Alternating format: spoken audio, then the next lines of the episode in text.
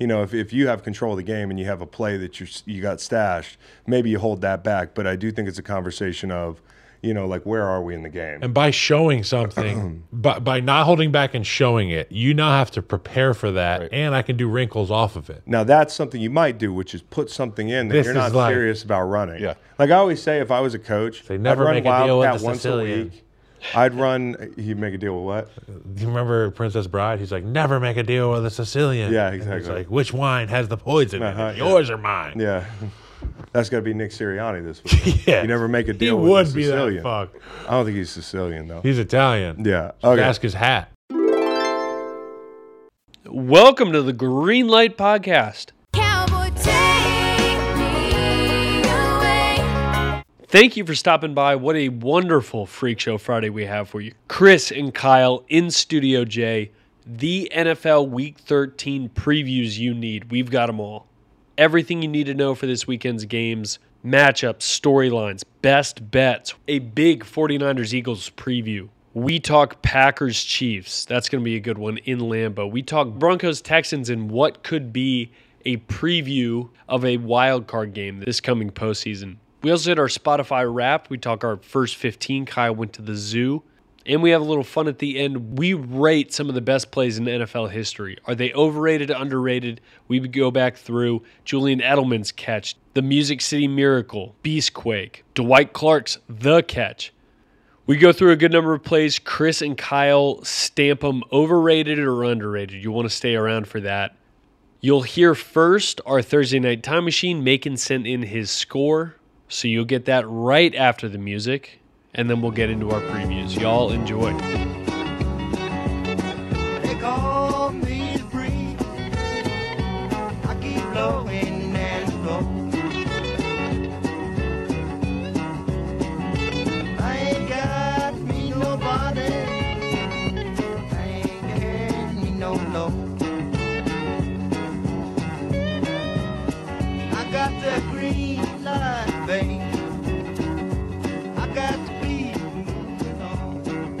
Gonna tell you what it is right now. Let's hear it. It's 27-14 Dallas Cowboys Covering the spread. covering the spread. All right. So I got you, them. Ti- I got them tied into multiple teasers. 27 14 Cowboys for Chris, 27 20 Cowboys for for Macon. Perfect. I like So that. you're you're in He a good keeps spot. putting me in a good spot, Um, man. I'm running away with Thursday Night Time Machine. All right, dude, you got your Spotify wrapped. Uh, you didn't even know about this thing, huh? I've seen it before. I've done it before, but it's been a few years. Everybody's And I know it's it. big. I see it all over. Dad last night because we had that uh, charity event at uh, at my mom and dad's house. Thank you to my mom and Nice dad event. for hosting. Really nice event. Um, but dad walks up to me and he's like, "Hey, congratulations!" I was like, "What's up?" He's like, "Number one podcast," and I'm like, "Yeah, no, number one podcast for like Stop. Brent from Denver." Uh, that's the way the Spotify rap thing works. Dad, Dad had never seen it. no, he was like, "What's that thing mean then?" I was like, He was like, I just got a list of top five. It was Yeah. uh, it was Wolf Blitzer. Yeah. And it was he, you he and was like, "Man, you beat out Joe Rogan." Tucker Carlson. I'm just kidding. No, yeah, yeah, no. So you're Spotify wrapped, which could could I be- yeah, it could be indicative. Okay, so things. so go ahead and you you see this little red thing here? Yep, I gotta open it. I You got to hit it and don't have your Okay, your that's volume my- too loud. I've got my so I'm Okay, so you just read us- volume's at a mid level here. Read us every slide, Your if you will. 2023 wrapped. Yep, you got it. Taylor Swift. Is that Taylor Swift? Taylor Swift? Okay, don't. Hello, Kyle. Next. Yeah, read the. You got to. 2023 was a feast for your I listened ears. to 120 genres. okay, that's good. Keep it going. How did you? Uh, We've got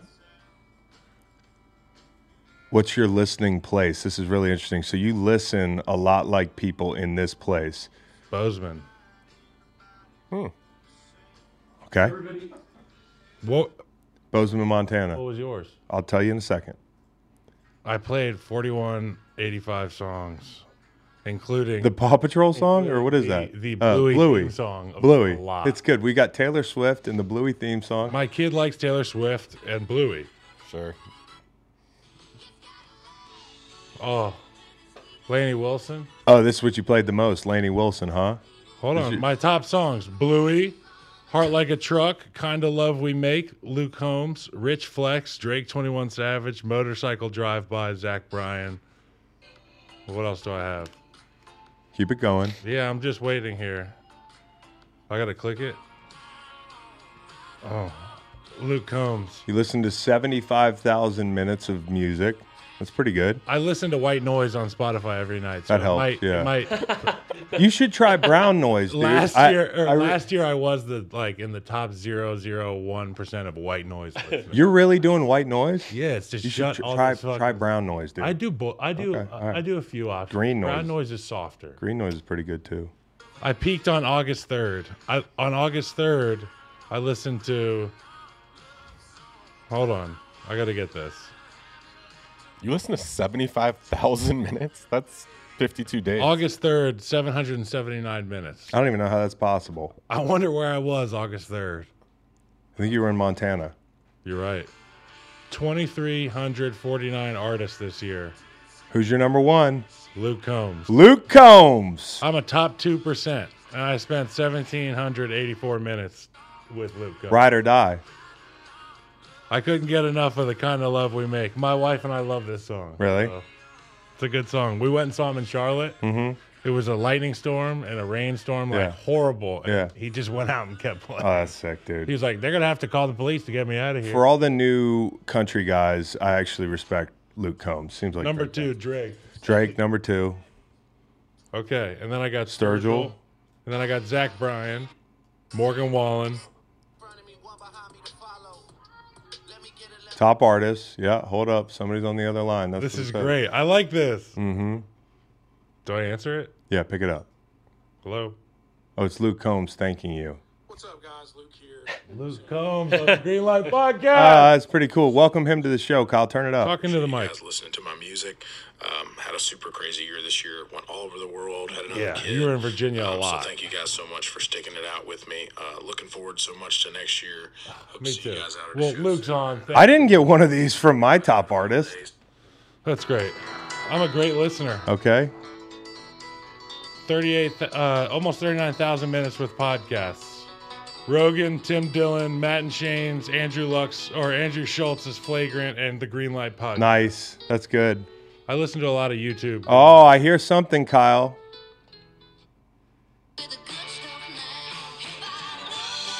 All right, turn the music the down now. Turn the music down a little bit now.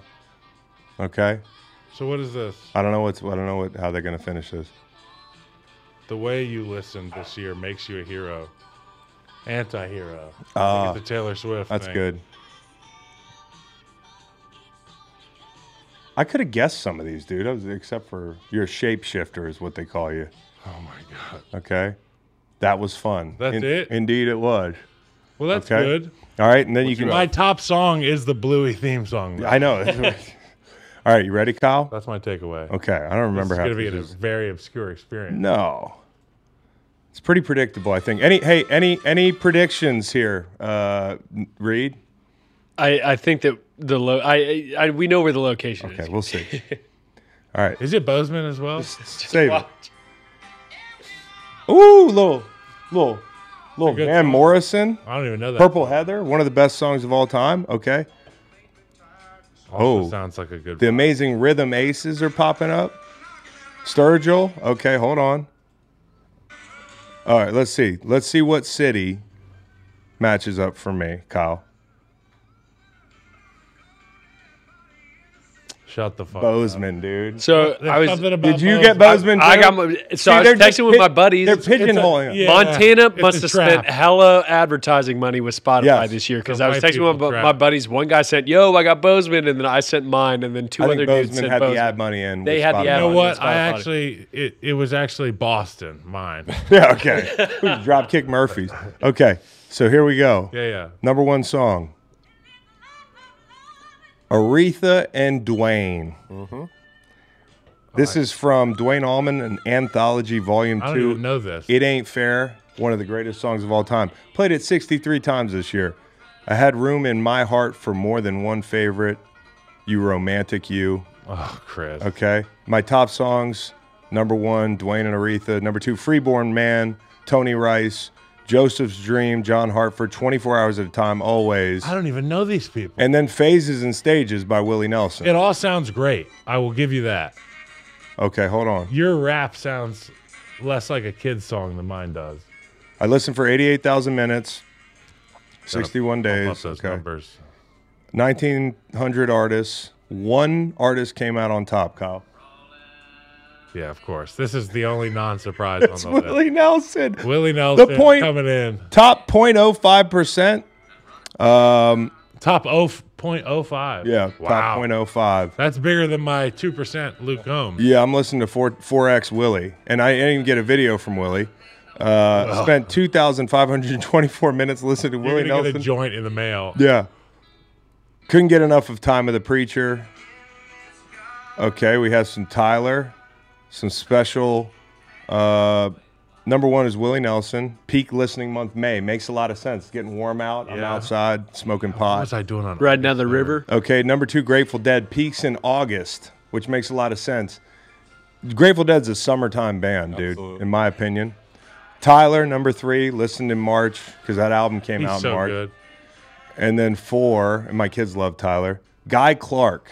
Listen to a lot of Guy Clark. No idea. Oh, Oh, you would, Kyle. Dude, You'd Kyle, love. Sorry. I'm gonna make You'd love- Guy Clark Everything playlist. that I get from you guys is really good. Yeah. But and then the last one is the Allman Brothers Band. This October, I just went on a tail, uh, tear with the Allman Brothers. Top artists: Willie, Grateful Dead, Tyler, Guy Clark, Allman Brothers. Yes, I've been told I'm a great listener, and my Great number Green one Light Pod. pod is the Green Light Pod because you know I gotta, I gotta check our work sometimes.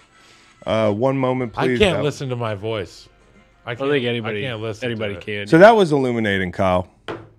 We got some good taste in music. Kyle, Guy Clark, you would love the cape and the guitar. Okay, the Sing you cape the- like uh like Cape Hatteras or Cape like Cape Batman's like- Cape. Kyle, I'm gonna play you. I'm gonna get you a Batman's playlist of Guy Clark. I was listening to it on our trip down to uh, where were we as a family? We went down and uh, In the- vacation. in- somewhere in the deep blue yonder, where was it? in the Caribbean. Was it what island? No clue. My kids know because they had a book report this year, like a report where they had to draw like their favorite thing that happened last year, Uh-huh. and they drew that whole vacation, including the last night when their the neighbors had a fireworks show, On and and a palm tree set on fire in front of our villa. Windy and, night. and it was windy. It was like the worst time to have your rich kid have fireworks at a. like, These are the type of kids you deal with in the Caribbean. Not my kids though. We wouldn't do any bullshit like this. But the front yard is like on fire, and Kyle, poor Kyle, he's got the baby upstairs. He's got Kate upstairs. You know, it's like an echoey house with like uh, We tile ju- okay, floors. so anybody with a new kid, and Chris has been there. I've been there. You put the you put the kid down, and you're in a foreign land trying to in a different sleep environment. You get the baby in the crib, you shut the door, and you look at your significant other, and you just go like this. You're like, Yeah. I just hope it's gonna be. And then all of a sudden, what's the next thing I hear? Boom! Right out front Mm-hmm. of, on the beach in front of our place, and it's just you know bad timing, right? Kyle, And then the fireworks stop, and then we're like, okay, great. The baby's gonna go back to sleep. The baby's screaming, obviously, and it's not like that ever. The baby Yeah. sleeps great at home. Next thing you know, knock on our door. There's a fire. okay, so there's a fire, and this is the Right, this- this is the funniest. So so I knew there was a fire because I'm sitting down outside, like like on, under the patio on the porch, and I see the You saw the rocket up. hit the tree. And I'm like, this isn't good. And and of course, like immediately, my dad's like, I can put it out, and you know, he thinks he's, um, you know, Jesse From Firestorm. from Firestorm, and then you know, genetics kick in, and Kyle runs downstairs. Kyle, when there's like a disaster, he just runs fast. He runs downstairs. His both hands are out. He's looking both ways. He's like, fire, fire! like the fire's 50 yards away. It's like in a palm tree, right? At that point, I was like, "Where's my passport?" There's smoke I'm everywhere. Kyle goes, "Give me my fucking passport. We're out of here." he snatches his whole family up. They leave the villa. I don't know where they're going. Stole Kyle a golf cart. Kyle thinks he's gonna go somewhere. There's nowhere to go. We're on an island. I'm just sitting in there waiting out the smoke. I saw boats. I knew I could get one. Commandeer a, a craft of some sort. So three hours, two hours later, Kyle comes back with the baby when the smoke's cleared. But Waylon drew the whole vacation, including the fire, and like you running. Hopefully, there was some good some good pages to the. Yeah, it was good. And he's an a artist too. But that's where I was listening to Guy I, Clark. I have art from Waylon in my house actually. Yeah, he's a like- great artist. Like a gal, a gallery artist. Also, I want to shout out Waylon. I got his. Uh, we got parent teacher conferences coming up this Friday, and this is how you know this kid's smart. You know, I got his report card too, which was actually pretty good, surprisingly. Mm-hmm. Like, I just didn't think I would have a hand in making two good students. is it Pre- just grades or Luke- is it like Luke- comments? It's like one through three with comments. Okay. Like he's really good at Any school. interesting comments? No, just that he needs to work on um like like dealing with losses on the playground. Mm. He's He- he's yeah, very he's competitive. He's yeah, he's a dog. And like Sometimes Luke, you got to put the dog away. yeah, and Luke Luke on the other hand, he's the guy that's scoring a bunch of goals, but but they made a point to say he passes to the other kids that don't get to score goals. He stays great. around, he cleans up after the teacher and after the other kids. And he's uncomfortable with praise. Okay, but Waylon came home last night and he said, "Hey mom, uh, I'm just going to be honest. I know you have parent teacher conferences coming up Friday, and uh, if I'm being honest, my behavior has been a little out of sorts at school." And he said, uh, Very professional. so he's really got this thing down because like everybody knows when you're a kid, especially if you got like a big dad. Uh, I never knew. I never remember. Oh, I knew I was exactly. so dumb. I I, just didn't even know. you think I knew when the report cards were coming home? Like I was smart enough to steal them before the parents could get them? Like I was just fucked either way. well, there were ways to get around it before, you know, like uh, you could I don't know disconnect the phone or you know like uh, You're just delete an email. But uh, yeah, you're stalling. You're just buying yourself a couple more weeks. I remember I handed mine to my dad one time, but I kept my finger over the one bad grade. Did you really? Yeah, I kept it in my hand, and he was like, "What are you doing with your finger?" And I was like, "Oh, damn, he got me." I thought that was good. And it was like Yeah, that one of the good. middle rows. yeah, yeah, yeah, Just, like, yeah. It was just in a half the random. Yeah, yeah, yeah. That's how you sneak your butt into like a football stadium or concert. When you when you hold your phone, you take your Altoid box full of joints and you put it in your palm and put the phone over it. it's like that with the report card. It actually works pretty well. I just learned something. yeah, see, Kyle. All right, so first fifteen, Kyle. You went to a zoo today. I don't know if you snuck any weed in there. Yeah, it was a it was an awesome day. It was Hot uh, boxing the you know, penguins. I just learned a life hack, Chris. If you want to just have the zoo to yourself, go during the winter on a nice day because nobody's nobody in their right mind goes to the zoo in the wintertime. I'm surprised the animals were fucking out. Yeah, right, But, exactly. uh, but they were they were out in numbers. We went down to the Metro Richmond Zoo, and at first, you know, we went last year. and My first thought when we were planning that trip was, I hate zoos. I would hate to be an In a animal zoo. in the zoo. yeah, And like I still feel that way when I go there. But these are animals the animals that have been rescued from terrible conditions uh, all over the southeast. So they they relocate them and they have uh, you know, they have encl- not enclosures, but they have like acreage each each one of these animal groups. yeah. It's not just like They have little fiefdom it's not like prison cell Yeah, yeah. It's like the wolves have like a proper wolf area. Yeah. You know what I mean? Uh, the coolest thing is when my daughter proper wolf area. Their my- range my daughter's 19 hundreds of miles. my daughter's 19, but that's why I hate zoos. Yeah. but they're not in a box. yeah, yeah. No, no, no, they have they've got like a big hillside and grass, and they're expanding there at the Metro Richmond Zoo. I, I don't want to just Yeah. dog them because they take care of all these. No crazy, pun intended. There's crazy animals there. Yeah. Like Frankie, my daughter, is unbelievable, and she like memorizes all these animals, like every kid. You know, Yeah. she's a genius. Uh, but she goes to the zoo and she's pointing out all these animals, and she is so stoked. I saw her jaw drop like a dozen times. I've Yeah. never seen that. Yeah. She was like, Maybe I need to Giraffe. take my kids to the zoo. giraffe. I mean, it's a field trip. I took them to it's safari. an hour and a half trip. Yeah. Um, and we we picked her up and took her during her nap time. We drove, so she slept the whole way. It was awesome. What's It your was favorite blessing. animal you saw? My favorite. I mean, the giraffe was pretty awesome. The wolves were really spectacular. Uh, I would say that it's always interesting to see the different ki- types of monkeys, and uh, for whatever reason, in my brain, I think of like three different types of monkeys. I think like uh, chimpanzees, like orangutans, and uh, gorillas. You know what I'm Yeah. saying? But there's like a dozen that you see when you're there, and they're all minor different. Some are white. and- Howler monkeys, colobus monkeys. yeah, they're they're fascinating. You know. There was one that was sitting in the windowsill just thinking and looking at Frankie like this. Yeah. And I went and sat next to him in the windowsill. Yeah. Mm-hmm. And then he, he leaned over to me and was thinking to me for a minute. Uh, it's just animals, dude. I, I mean, we know dogs, we know cats, we see cows. Uh, people hunt deer, Uh-huh. but when you see wild animals there, like I, the cheetahs or like the cheetah puppies that they have, I don't even know if they're Yeah. puppies, but Yeah, cheetah baby puppy. cheetahs. I think that's what they call them. I just I'm I'm fascinated with it, and I could understand why people would devote their lives to taking care of these animals because there's so many species that aren't going to be around for our grandkids Yeah. to see, and there are people trying to harbor the, uh, you know, they're trying to get it going. Yeah. trying to get. Oh yeah, they're trying to get these things. and gals Yeah. Hurry up. together Yeah. and take care of the ones that they have. You just can't take these animals home. but you can't. Unfortunately, you can't release these animals back into the wild. I would like a zoo where it's like a blockbuster video. Mm-hmm. what do you mean could- by that? You could check an animal out. what do you mean? Okay. you know, I mean, it'd be cool. You can own You a sign a wild waiver? animal in 12 states without a I know it's fucked up.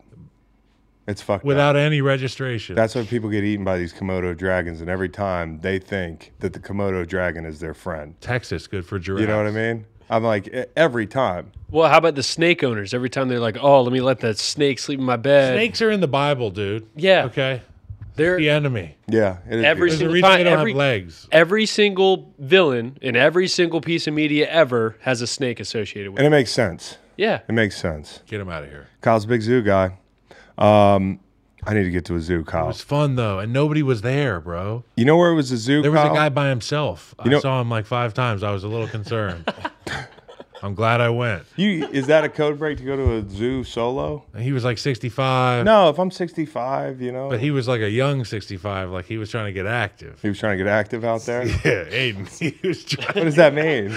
Uh, he just seemed like he was on the prowl. It Yeah. seemed like he doesn't know what Tinder is. You know Yeah. what I mean? He's He going just to the goes zoo to the on zoo? a- Show Is that a bottom five place to pick up chicks? The zoo? Because there's like no single chicks at the zoo. We always go with a family. You know- Maybe he was looking for animals, dude. Yeah. He knows there's some female only exhibits. Yeah, that's interesting, Kyle. Yes. Animals indeed, All like Kyle. in the zoo. That's good. That's a good first 15 right there. Kyle, mine's about football. Okay. We talked last week about missing football. Mm-hmm. Okay. I saw a video this week that is probably my favorite sports video I've seen all year. And yeah, I'm biased, but I also have been through this thing. And I showed you the video. It was Jason Kelce and Jalen Hurts watching Jake Elliott make that field goal at the end of regulation. And I saw it at 10 at night the other night. And I, it really kind of hit me hard. Like you asked what, what I miss about football, I miss that right there. I miss that moment. Um, and it doesn't have to be Philly, Kyle. Like we both played in situations on the road, uh, hostile environments. Seattle for me, like every year, it'd be same story. You know, we'd be in the game, some backbreaking turnover. The place is going fucking nuts. It's pandemonium. You can't hear. You and me, we can't even have a conversation the peak version of that. we get off the bench and just put our fucking helmets on and go in and you try to exert your will in a situation that's going to demand every ounce of your will and there's no guarantee that it doesn't chew you up and spit you out Have you seen For the Love of the Game no with Kevin Costner? Awesome. I've seen it. Chris, Awesome movie. Chris, Yeah, yeah. You give me good recommendations Yeah. all the time. I'm giving you one right now. Yeah. Kevin Costner for the love of the game. There's a, matt says it sucks there's a sequence. There's a sequence in particular in the movie called "Clear the Mechanism" Yeah. that, Yeah. that he performed That is a great scene. when he's Yeah. pitching. yeah and he looks around and he's like looking at the runner on uh, between second and third, the crowd going Mm-hmm. crazy.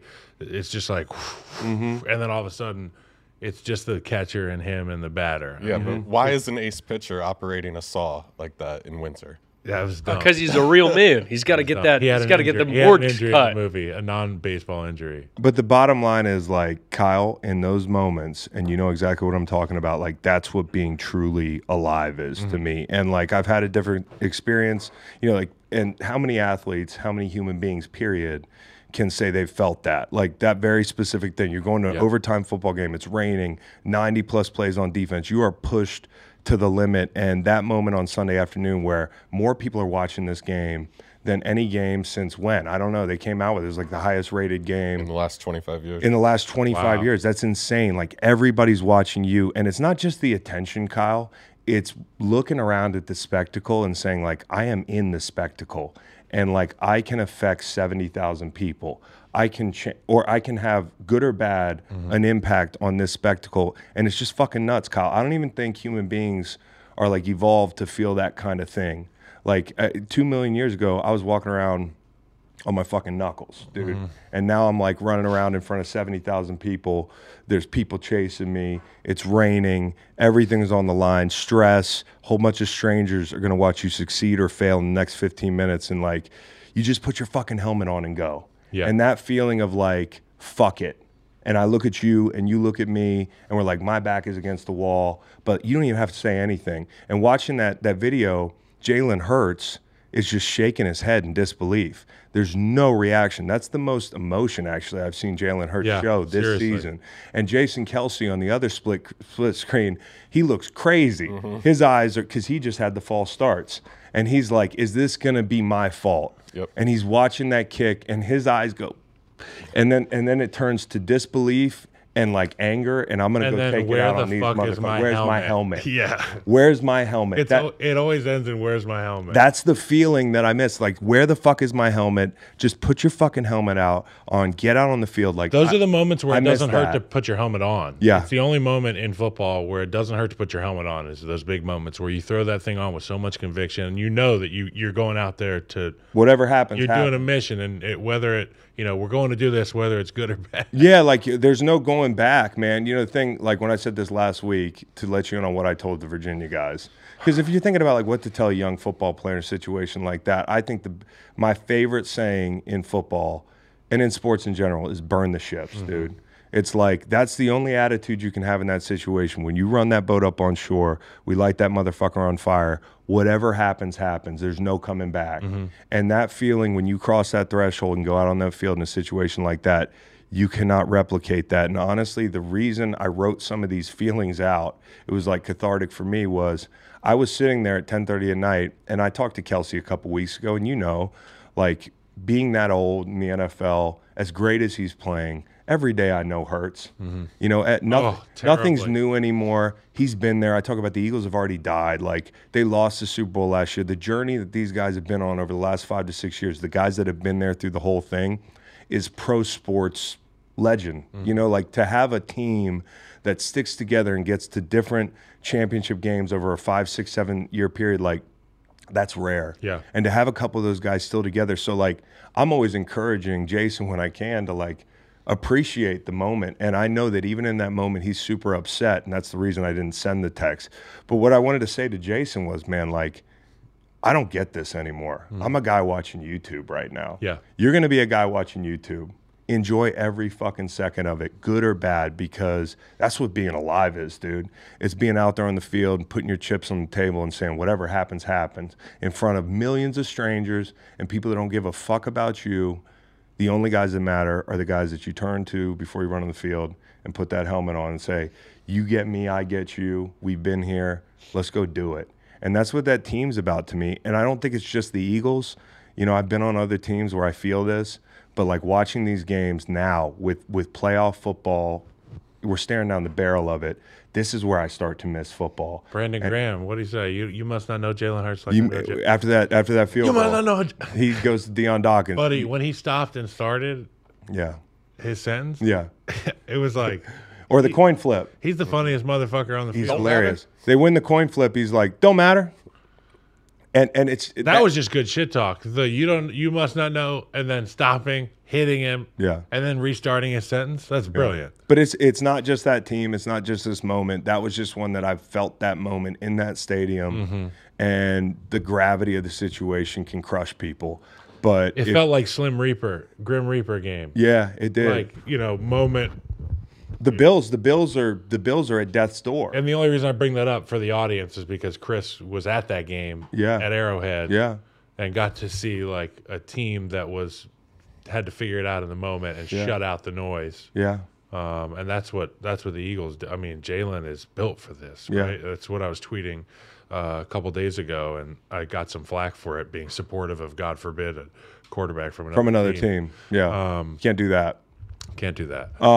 But yeah, I just saw that video, and that's the like we It's talked real. about missing football. Like It's I, real. I missed it for two hours before I went to bed. See, and I miss fucking around with my teammates all week. See, it's funny because you say all that, and you're like, I don't like the games. That's Games, games. Uh, well, you and I both know it's the scariest thing in the world to do, other than obviously a few jobs that we don't have to name. But Yeah. I would say that football is at the top of that list. of the recreational things that yes. people do for Um, a living. and So the night before, the, the non-essential of, things. it is uh, brutal on your nervous system. Yeah. Know what I mean? Yeah, no, I know. Uh, not only before the games, during the games, and then after the games. Like you're almost sitting there shell shocked in your living room until 3 a.m. after some of these games. and in my drafts, Kyle, in my text to Whether Jason, you took hits to the head or not, Yeah. just your body's like high I, octane. I sent, I, I almost sent this to him. I said, just be happy you're waking up sore. It's better than waking up stiff. yeah. Because that's where I am now. You know, like I, I hurt myself playing flag football last week with a bunch of kids, like my shoulder shot. You know, like I remember getting out of bed and not being able to walk, but knowing that like I'm to be back in six days. And just be thankful that you get out of bed on a Monday like that after you play 90 snaps. It's fun to know what you're made of. And that's why, like, certain things like, you know, stupid pumpkin float or, mm-hmm. you know, going to climb Killy or some shit that you might do that, Yeah. that tests you, like, Game till three in the morning. yeah, you're still getting those feelings, but it's never this. It's not the same as doing it with these guys, and so I missed football when I saw that. God, there's nothing like it. This podcast is brought to you by Cash App, the all-in-one app for spending, sending, and setting easy-to-track savings goals. With multiple tools for saving, spending, and sending, Cash App is an all-in-one way to stay in control of your money. Whether I need to send money to my pumpkin grower, pay for anything related to floating the river, quickly pay back a buddy for a night out on the town, or settle a bet, I can always count on Cash App. With security, boosts, discounts, a free to order debit card, no overdraft fees, Cash App is like a BFF for your money. It can be your Reed. Reed's my BFF in the studio. Cash App, the exclusive financial services partner of Greenlight. Download it in the App Store or Google Play to see why it's the number one finance finance app in the US App Store. Game day is the perfect pizza day. So make Little Caesars the official pizza sponsor of the NFL part of your game day.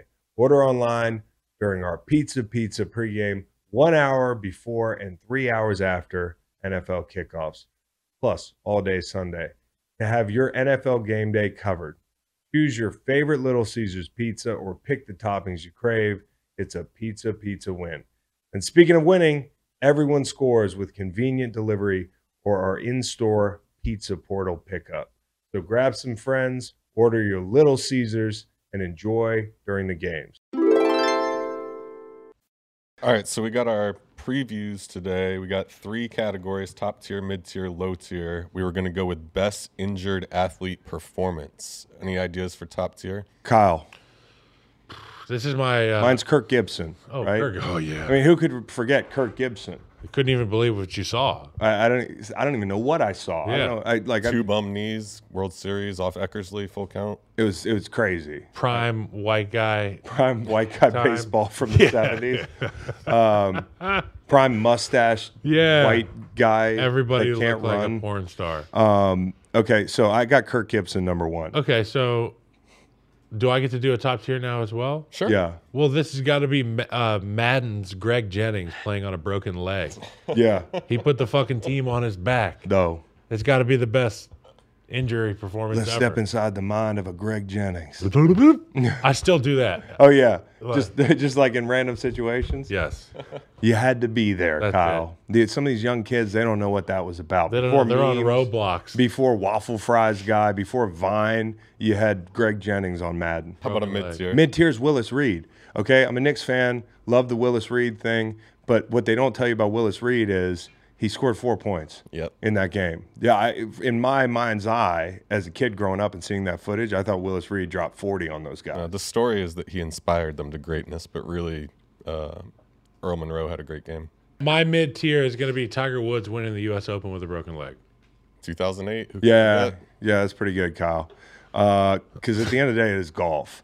Okay, and my bottom tier is uh, Chris Long playing on a fucking surgically repaired ankle in 2014, just ruining This, my so this reputation. is the worst injury. This is the worst injury performance. Hey, yeah, they're really gonna respect me if I do this. Mm-hmm. You know, everybody's calling me a coward in the building. Can't even run. They got me out there. I remember I saw uh, Earl Thomas at a at a party or something, and uh, this was a couple years later. He was like. C Long, man, you were a dog. I'm still playing at Mm-hmm. this point. He's like, you were a dog, bro, when you were healthy.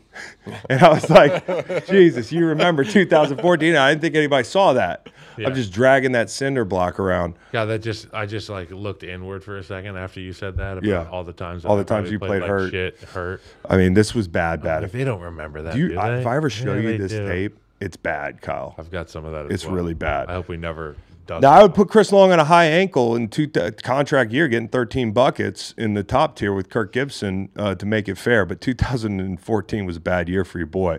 Let's start with the Kirk Gibson games. Kirk, Kirk Gibson slash Greg Jennings game. There's only yeah, right, exactly. There's only one game that you can start this conversation with, and Yeah. that is Niners Eagles. In this game, Kyle, it's spicy. You know, like last year, I think the Niners felt like they should have won that game because Brock got hurt and the whole thing. And my argument was always, you can't really say you should have won the game. It's not like Brock stubbed his toe walking in the stadium. He got fucking killed by the D line because you couldn't protect him. Yeah. Haason Reddick ended his day. Okay, it's not like you go out there to hurt people, but once you take a quarterback out of the game, to the victor goes the spoils, and they just pounded the ball on these guys. And I think one of the biggest things for the Niners coming out of that game was, you know, um, they got picked on inside. Kinlaw got picked on. He went for he was riding public transportation the whole day. He was on SEPTA the whole day. SEPTA. is the public transportation up that Connor Barwin used to ride. Okay. Kinlaw was riding public transportation, and I knew coming out of that game, the first thing they were going to do was rectify that situation. You hear about people making moves in division all the time to counter a player in Yeah, division. we're built for them. This is what they had to do. We're going to see the Eagles again. This is going to be a couple year thing. Let's go get Javon Hargrave, who is a, a subtraction with the Eagles. Now, of course, they replaced him with studs inside and Jalen Carter, who should make uh, he should make me whole on that defensive rookie of the year bet. Uh, but the bottom line is whether it's Deebo talking about Bradberry or just the general sense of, hey, we should have won this game last year. This is going to be spicy. It's going to be chippy. I cannot wait to see this game. Kyle, I think the biggest factor in this game is the Eagles' fatigue. Yeah. Now, I'm not saying they're going to lose the game. I'm not ready to pick this game, uh, But if you don't think that's a factor, but it's a factor. You're wrong. Okay. So the Eagles, uh, kind of getting fucked by the schedule makers, playing two teams that consecutively have 10 days rest in a row. Okay, so you're looking at San Francisco. They haven't played since Thanksgiving. Eagles went out there and played 90 plus plays on defense Sunday. And then next week, they get the Cowboys off of playing Seattle, who's not a really physical team. You got 10 days off of that. And then I just found out the Eagles got flexed to Monday night uh, the following week against the Seahawks. And you could look at that as a positive because you get a little a little more rest off this gauntlet. But again, we were talking about the magnitude of that game and that kick. Think about losing that game and then having to go into this gauntlet with San Francisco breathing down your neck. ugh, You're trying to win home field advantage. So I, I went back and looked. Coming off of overtime, there have been one, two, three, uh, four, including the Eagles last week game, overtimes this year. Okay, week one, Buffalo and the Jets.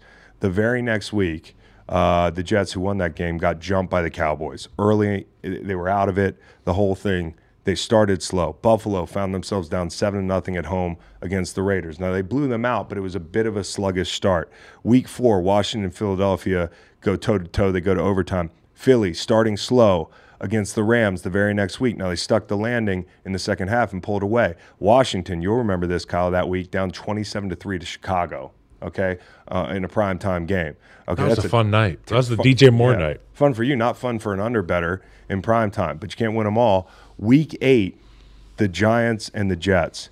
The Giants found themselves down 24 nothing next week to the Raiders, and the Jets were down 14 nothing in the first quarter to the Chargers, and then lost 27 to 6. So the point is, I'm not saying this is a huge subset to pull from, but all of these teams had first quarter deficits everybody that's played in overtime this year has come out sluggish the next week early in a ball game. And this is not a team you can do that against. And that's like it's a double it's a double sword effect because of who you played, how you played, the conditions you played. it, it 90, 90 plus plays on defense, Kyle. I went up and looked. Okay. And by the way, they played. It's not just the plays; it's, It's- the types of plays and who you're playing against and who you're tackling. It's and Josh that's- tackling and who you're Allen. chasing. It's it's chasing Patrick Mahomes. It's tackling Isaiah Pacheco. They Yeah. played 74 plays of defense against the Chiefs, turn around and play 92 against the Bills. Okay, so this is the big key for the Eagles. Fletcher Cox is he down? I don't know. Okay, uh, Jalen he played 76 snaps last week. I'm talking about Jalen Carter. Um, Jordan Davis He's such a problem. played dude. 62 plays last week. So these that's a lot for these big guys. And a guy like Milton Williams, who's probably back from a concussion, right? Um, who I really like. and this is rookie wall territory. He's got to step up, right? So you can't be putting 76 plays on Jalen Carter this week. You can't have Jordan Davis over 60. I like the burn the ships thing, but when you got a guy like Milton Williams, who I think is a very good player, he's got to step up this week. And the challenge is, and Miami couldn't do this to these guys. You remember when they got on the edge, they knocked him down for a bunch of negatives. Haason, Josh Sweat.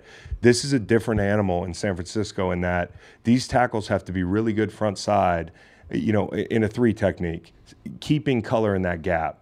Because what they'll do is they'll they'll one cut, stick your foot in the ground, and hit that void. Because when you get on different levels defensively, mm-hmm. you know, if you're going to penetrate, make the play in the backfield. But if you've got a flat three technique playing at the line and you've got really penetrating ends, you know where that void is, Kyle. It's going to be in that C gap. You're going to stretch the defense and then you're going to cut it up the field and you're going to hit that that C or that B gap. And they're really good at that. So I worry about the perimeter plays hitting inside or backside, and I worry about the the attrition inside for these guys. So you know, I, I think the biggest matchup advantage you have is is McKivitz. You have to win that that matchup because the thing I'm worried about in the in the passing game is the middle of the field, and the only way you slow these guys down in the middle of the field. Uh, with with George Kittle and the matchups that I'm worried about with like Byard and that sort of thing, is you have to either chip this guy in New England. We used to chip good tight ends, takes you out of your rush, but it slows it slows those guys down. Uh, or you have to keep them in on seven man protection because you're kicking these guys' asses so bad Yeah. in passing situations. There's going to be so much game plan based, um, keeping them honest on defense Yeah. and keeping things the way that Kyle wants them to be for San Francisco. And pre snap, uh, Brock's going to have a, a, a play in the hole and uh, a, a play ready to be called. And I think that with the weapons that they do have on defense, I'm talking San Francisco now. I'm interested to see if they're going to mix it up or they're going to stick to that vanilla stuff because Steve Wilks he wanted to get after people early on and manufacture pressure. But I mean, we you and I both know, like, Yeah. good rushers want to continue to rush. They want to play their gaps. They want to play their assignment because they get into their their flow, and that's when the big plays happen. If you've got me breaking up the flow of my rhythm and dropping or stunting, picking somebody else, um, I, I can't play confident. And also against Jalen Hurts, how are they going to mix things up? Are they Yeah. are they going to where are guys going to be coming from? Are they going to be coming in his tight line of sight, A B gap pressures? Are the guards going to have to have their antenna up uh, for the run throughs, the cross dogs, or is it going to be the tackle who's going to have to pre snap not only deal with these rushers but deal with the edge guys coming off? Are we going to have a capped slot? Is the slot going to be capped by a safety? Yeah. Um, where are these issues going to be coming from? Uh, and for the Eagles, that's going to be the thing. Can we block these guys on base downs with the talent I they have? hey, and if we do, can we adjust to the pressure that's surely going to be coming Five on somewhere? four, I like the matchup. If Lane's back, you know, like that's the thing we're not certain of. I think Lane, you know, last week, the groin, I've had groin stuff. It's smart to sit down if you're on the, the edge of popping that thing. So He was so- a he was a full participant in practice. the defense has to tackle, Kyle. This is like if you think about a group of, of, of guys that you have to bring your hard hat, like in the second level against, it's these guys. At every position, they have tackle breakers. You know, Deebo, uh, Deebo is in the top ten, I think, uh, in in average yards yards after contact. No shock. Kittle's third in yards after contact uh, among tight ends who have over 30 receptions. McCaffrey first in yards after contact. Uh, period. So you know, like having those guys uh, out there in space, they're gonna get these guys looks where there's there's green grass. You you cannot miss tackles. So you got to bring your hard hat. And I also think for the Eagles in the middle of defense, you're gonna have to survive this thing. But it speaks volumes that they brought in Darius Leonard, Shaq Leonard, um, to to visit the team because you're saying, okay, we, we brought Byard in, mixed results so far, but the last little hole in the dam for us is like we want to fortify the middle of the field. And, you know, it's a flyer on Darius Leonard a little bit, but they, they are admitting that that's one area that maybe they'd like to be a little better. Offensively, Kyle, uh, for the Eagles, I think they, they've got to play keep away. You know, you talk about how good this defense is. You just pointed out a lot of the the good stuff about this defense. The front four, you know, is Wilks gonna is Wilks gonna is he gonna be as blitz heavy as he was before you got Chase Young? I don't think so. I think they, they feel good about the They're gonna go play mano a mano. We're gonna get to see a fucking heavyweight That's fight. exactly what it is. So the Eagles are going to have to run the ball. They're going to have to stay in third, third manageable. Last year they pounded the rock. I talked about Kinlaw, and uh, you know they played the numbers game in the run game too. Like if you look back at that game, there were situations where they bring in a bunch, and like San Francisco's backers would plus over to that bunch. You know they'd shift over, and then they'd take the run to the other side. So this this game, I think, is going to be interesting to see what kind of concepts you pull from last year, uh, and are Steve Wilks and the Niners ready for it? Kyle, this is the big thing that I found when I looked at this. I think this is what the whole game hinges on. Okay, the Eagles the last three weeks have been poor in time possession. Both these teams are really good at time possession the whole year. They're top five, and I think that's because of the Eagles' inability to convert on third down. And it's been a problem over the last three weeks. Three weeks of the season. That's why they have so many fourth down conversions. They have, yeah, exactly. All the tush push So and stuff. the tush push. But Kyle, they've had 19 passing attempts on third down over the last three uh, three weeks. They're eight of 19 in those situations. One was a defensive holding. Uh, and I think in general, they only have three DPIs or holding penalties that they've drawn on third down all season. You look at the guys outside, how do you not have more? How do you not put people in situations where that ref has to has to blow the whistle, pull a flag out? You've got AJ Brown, you have DeVonta Smith, um, and I think part of it could be Dallas Goedert. You know, I can't I can't define exactly how it is that he's affected them on third down, but I do think it helps to have a guy like that. And if you add in the sacks over the last three weeks, they're eight of 22 in those passing situations. So I've taken out the short yardage tush pushes. I've taken out the run game. I've taken out some of the scrambles, which you could say, hey, that's unfair. The scrambles count. But Yeah. I'm talking about the passing concepts that you that you roll out for third down against San Francisco 49ers. Gotta have it third down. They have to be better. Okay, you got six targets on third down over the past three weeks to AJ Brown. Okay, um, and by the way, that DPI stat I gave you, where they've only drawn three flags on third down in, in DPI or holding, Jacksonville, for instance, has 13 uh, on the year. And, you know, it just doesn't make sense to me. If you look at Dallas, they're 7 to 14. Four of those conversions, runs or tush pushes. Kansas City, three of 10, not including the kneel down. The first five fucking third downs in that game, they didn't even get the ball off. They were negatives or sacks. They didn't hit a third down, I think, until seven minutes left in the game. Okay. Uh, and if you count three of 10, two of those were runs and tush pushes. So you see this problem starting to mount a little bit for the Eagles on third down. And in Buffalo, against Buffalo, four of 11. Uh, and the conversions were like stole in the red zone, a screen, and then the circus play. Okay. That's the first time to me, Kyle, me and Nolan looked at each other and we were like, oh, that looks like last year. You know, these guys just taking chances on third down, taking the top off the defense. You know, fuck it. Shots. take some shots, draw some penalties, see what happens, pick your spots there. Um, but I think for for Brian Johnson, without a tight end over the last couple weeks, you know where he's been. He was at Florida. He had Kyle Pitts. Is it the Goedert thing, not having that security blanket, not knowing what to do over the last month of the season? Um, and the, the big question for me is how can you take advantage of your AJ Brown matchups? You have a new safety in there. I think there are going to be plays to be had, but you have to be aggressive on third down and you have to be mindful. Who's that Brown in there Yeah. for San And- yeah. Francisco? And I think he's a really good player. He's been good. So I mean, But test him out. And, and I, you you'd usually say we need this safety to be on top of his game because we've got corner issues. But Char- Charvarius Ward has been unbelievable over there the last few games, and uh, I think about the times when I saw him in practice in Kansas City, and he would be over there guarding Tyreek Hill. Um, and then I watch him against like DK Metcalf, and he's he's facing a, a bigger target. He just, Yeah. he just loves these challenges. Yeah. And opportunities against AJ, I expect him not to be, uh, you know, uh, undersized in that matchup. No, no, no. It's not like he has some enormous size mismatch, uh, but like AJ is a problem, man. And you got to on third down. I got to see more balls going to him. And another thing is, when I looked at all their third downs over the past month, Kyle, or the past three weeks, I didn't see a lot of balls outside the numbers. I didn't see them, especially vertical plays. You know, it hit a couple outs. They hit an, an out to AJ. They hit an out in overtime uh, last week. But they, they until that third and 17, I didn't see a single ball over 10 yards caught on third down outside the numbers. So, like, I don't know what that is, but I, I like them when they're a little bit more aggressive.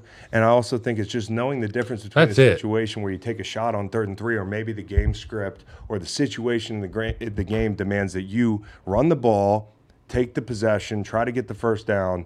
You know, you get in plus territory, then take your shot on third and It's three. interesting that you know the there's two things I can talk to you about Yeah. the the thought process on that you know the third and short and the inability to find receivers and like you said the tight end being out's big but I mean I wonder what their thought process is about the threshold of their tush push and where that where Yeah. that line is Yeah. because that that's a big uh, determining factor in what we're going to do on third down. Yeah. Um, but I, I, I want to talk about the offense for for San Francisco and the success they have is when is when Brock's comfortable when he's taking care of the football. Yeah. And one thing that these guys do, particularly up the middle, I mean, yeah, they're great on the edge, and no doubt. We always talk about the edge rushers, but if you get Brock off his spot, Yeah. and he turns that football over, the San Francisco 49ers look like a completely Well, different he'll, he'll take chances because he's an artist. he really is. The, the guys who need to step up are George Kittle, who's got to be he's got to be eye contact. He's got to see the whites of Brock's eyes all night. Yeah. I mean, I don't uh, unless he's running that switch route and Mm-hmm. he's wide open down the sideline. I need him in the front ten, playing that, uh, Brock. playing that game with each other, you looking know, like a spy linebacker. down. Yeah. um, because Brock's going to be under duress. Yep. I mean, it's not only going to be from getting home on single rushes and guys on the edge getting rushes, but it's going to be coordinated tackle and end picks. The Eagles do it better than anybody. It's Jeremiah Washburn, a guy who's coached the offensive line position for a long time in the league. I played for him, and his dad was uh, a tremendous defensive line coach forever. He understands it. His group is well coached. They get home with coordinated rushes just as often as they get home with wins, right, yeah, Chris? No question. I mean, it's and he's a great coach. Yeah. And So I mean, like big guys is a big matchup for the big guys, but also there's a ton of great skill players on I the like the field. big guys, This is. I wish this was a Super Bowl. Do you uh, think the coaches preview. will hold anything back? Like this is a possible. You never hold this- anything this is back. a game that might have. You never hold anything NFC back. Championship. No, I don't think so. I, I mean, like maybe you have a concept in your back pocket, but I wouldn't call it holding it back. You're going to use that if you get in a, a stressful situation in the game.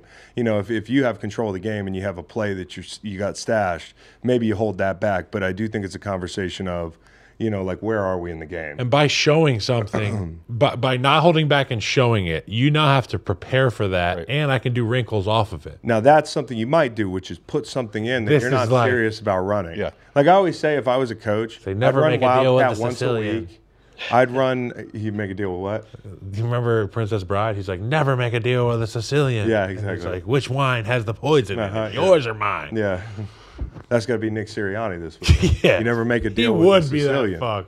I don't think he's Sicilian though. He's Italian. yeah. Okay. Ask his hat. Let's go. Let's let's go to let's go Chiefs Packers, Kyle, because you played up here on Sunday. Oh. Just to set the stage, because I got a lot to say about this one. But but Kyle, what what's it like playing up there at Lambeau in a night game? It's hallowed ground. I mean, divisional. We got to play there a lot uh, in, in division. So for the Chiefs going there, it's two historic franchises still. Super Bowl one, bro. And I mean, every team that's hosting Patrick Mahomes and uh, the Chiefs show, it's the greatest show on turf. You know what I'm saying? A couple years running here.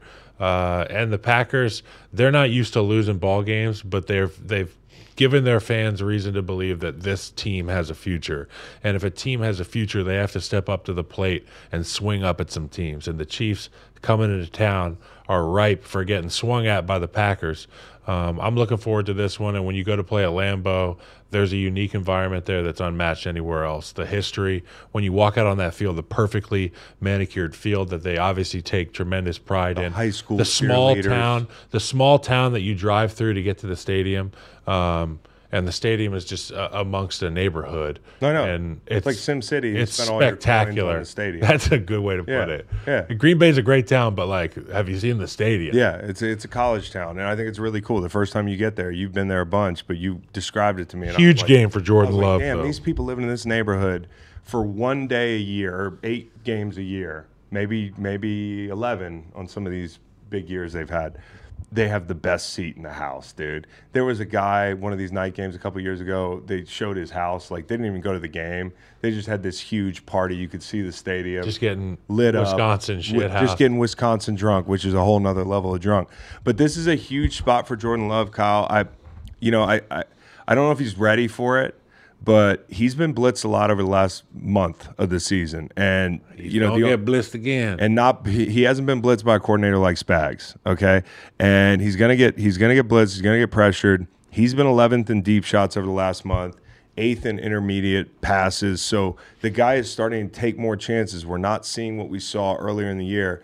Um, the thing is, he he can be a tick behind. You know, I think he's a young player. I think some of the things that that they they pulled the reins back a little bit, where they were worried about his processing. Um, I think he's really sharp, but he doesn't have a ton of tape, you know? And so being a little bit slow against this defense will put you in a world of hurt. Do not be a little bit slow, especially because the windows are going to be tighter and Green Bay receivers will be pressed, okay? So, like, if Reed plays, they got physical. They got physical secondary there. physical secondary, they're going to put hands on yeah. you. You need your man beaters to have big days, and I think Reed's that that guy. So if he plays, he's got to have a big day. Another guy that's been in the top five in the league, I just found that out uh, against single man coverage uh, in 2023 is my guy Dontayvion Wicks, Virginia's own. Wahoo wah. He's made some fucking. Should have played last week. Yeah, and so yeah, we that would have helped us.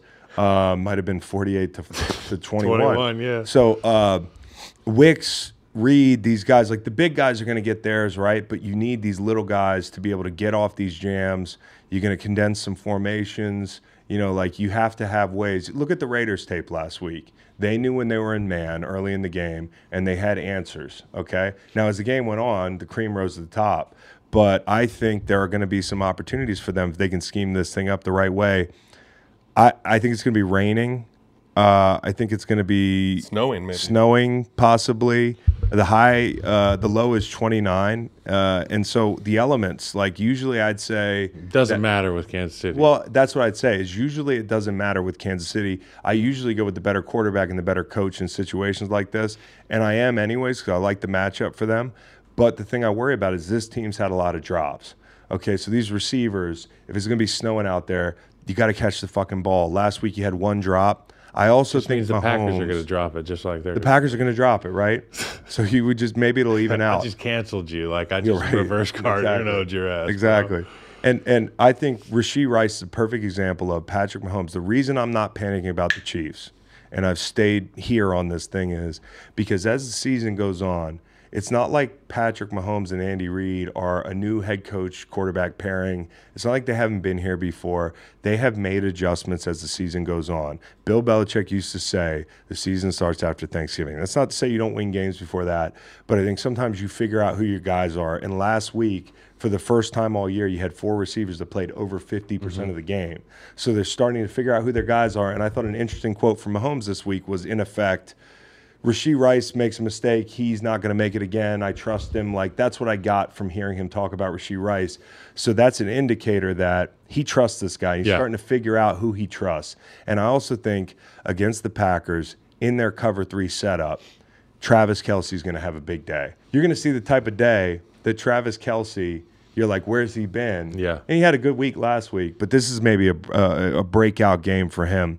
And so you And got. I just think Patrick ha- has such an appreciation for the history of the game and the greats that have come before. And there's he wants to light up Lamb. And he he goes to a place like Lambeau and he looks at it like an absolute playground. You know what I mean? Like it's a hallowed playground for him. two things that Kansas City Chiefs have been really good at this year, even though they don't have that explosive element. And I think that that explosive element can be there, right? The MVS play could have possibly won them the game. I know the Eagles had a minute 40 left or something, but they're second in yard after yards after the catch uh, behind Washington, and they're before Miami. Miami's three, so they're they are a yactory.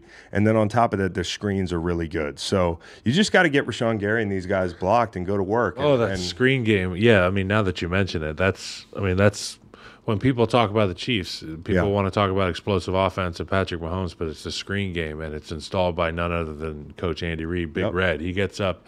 He gets up once during that offensive meeting to install. Is that what he does? And it's for screen. It's for screen? He's like, that's his baby. he You know taught the enemy well because he took it to Run game, Andy Heck Yeah, installs everything as you would imagine. Like run game coordinators. Well, you've never been in an offensive meeting. never, not one. So the run game coordinator tends to be the offensive line coach, and that's what they do. But for the screen game, man, and it's going to be big against Green Bay because it always is. And when you don't have options on third down, true, legitimate, go get it options on third down, you can screen them up, particularly if you trust in your guys, and they do. I mean, Creed Humphrey, Thuney, Trey Smith, those guys are some of the best in the business at it. getting out in space and knocking people down. So Keep it seriously. Now Yeah. that you mention it, Yeah. watch the explosive Pacheco on a screen. No question. I feel like this could be a big Pacheco night, um, along with Kelce. Denver, Houston. Okay, this is an exciting one, Kyle. Mm-hmm. It's sexy. This one. This is a fucking. I'm excited about this game, Kyle, because it's a huge playoff implication game. Okay, it's a tiebreak game in general because these guys are two teams in the AFC. They're going to be going head to head. We went through some of the tiebreaks in in the show with Stanford Steve. I think that's really interesting. Um, Denver, uh, if they lose this game, their chances of making the playoffs go down 13 percent.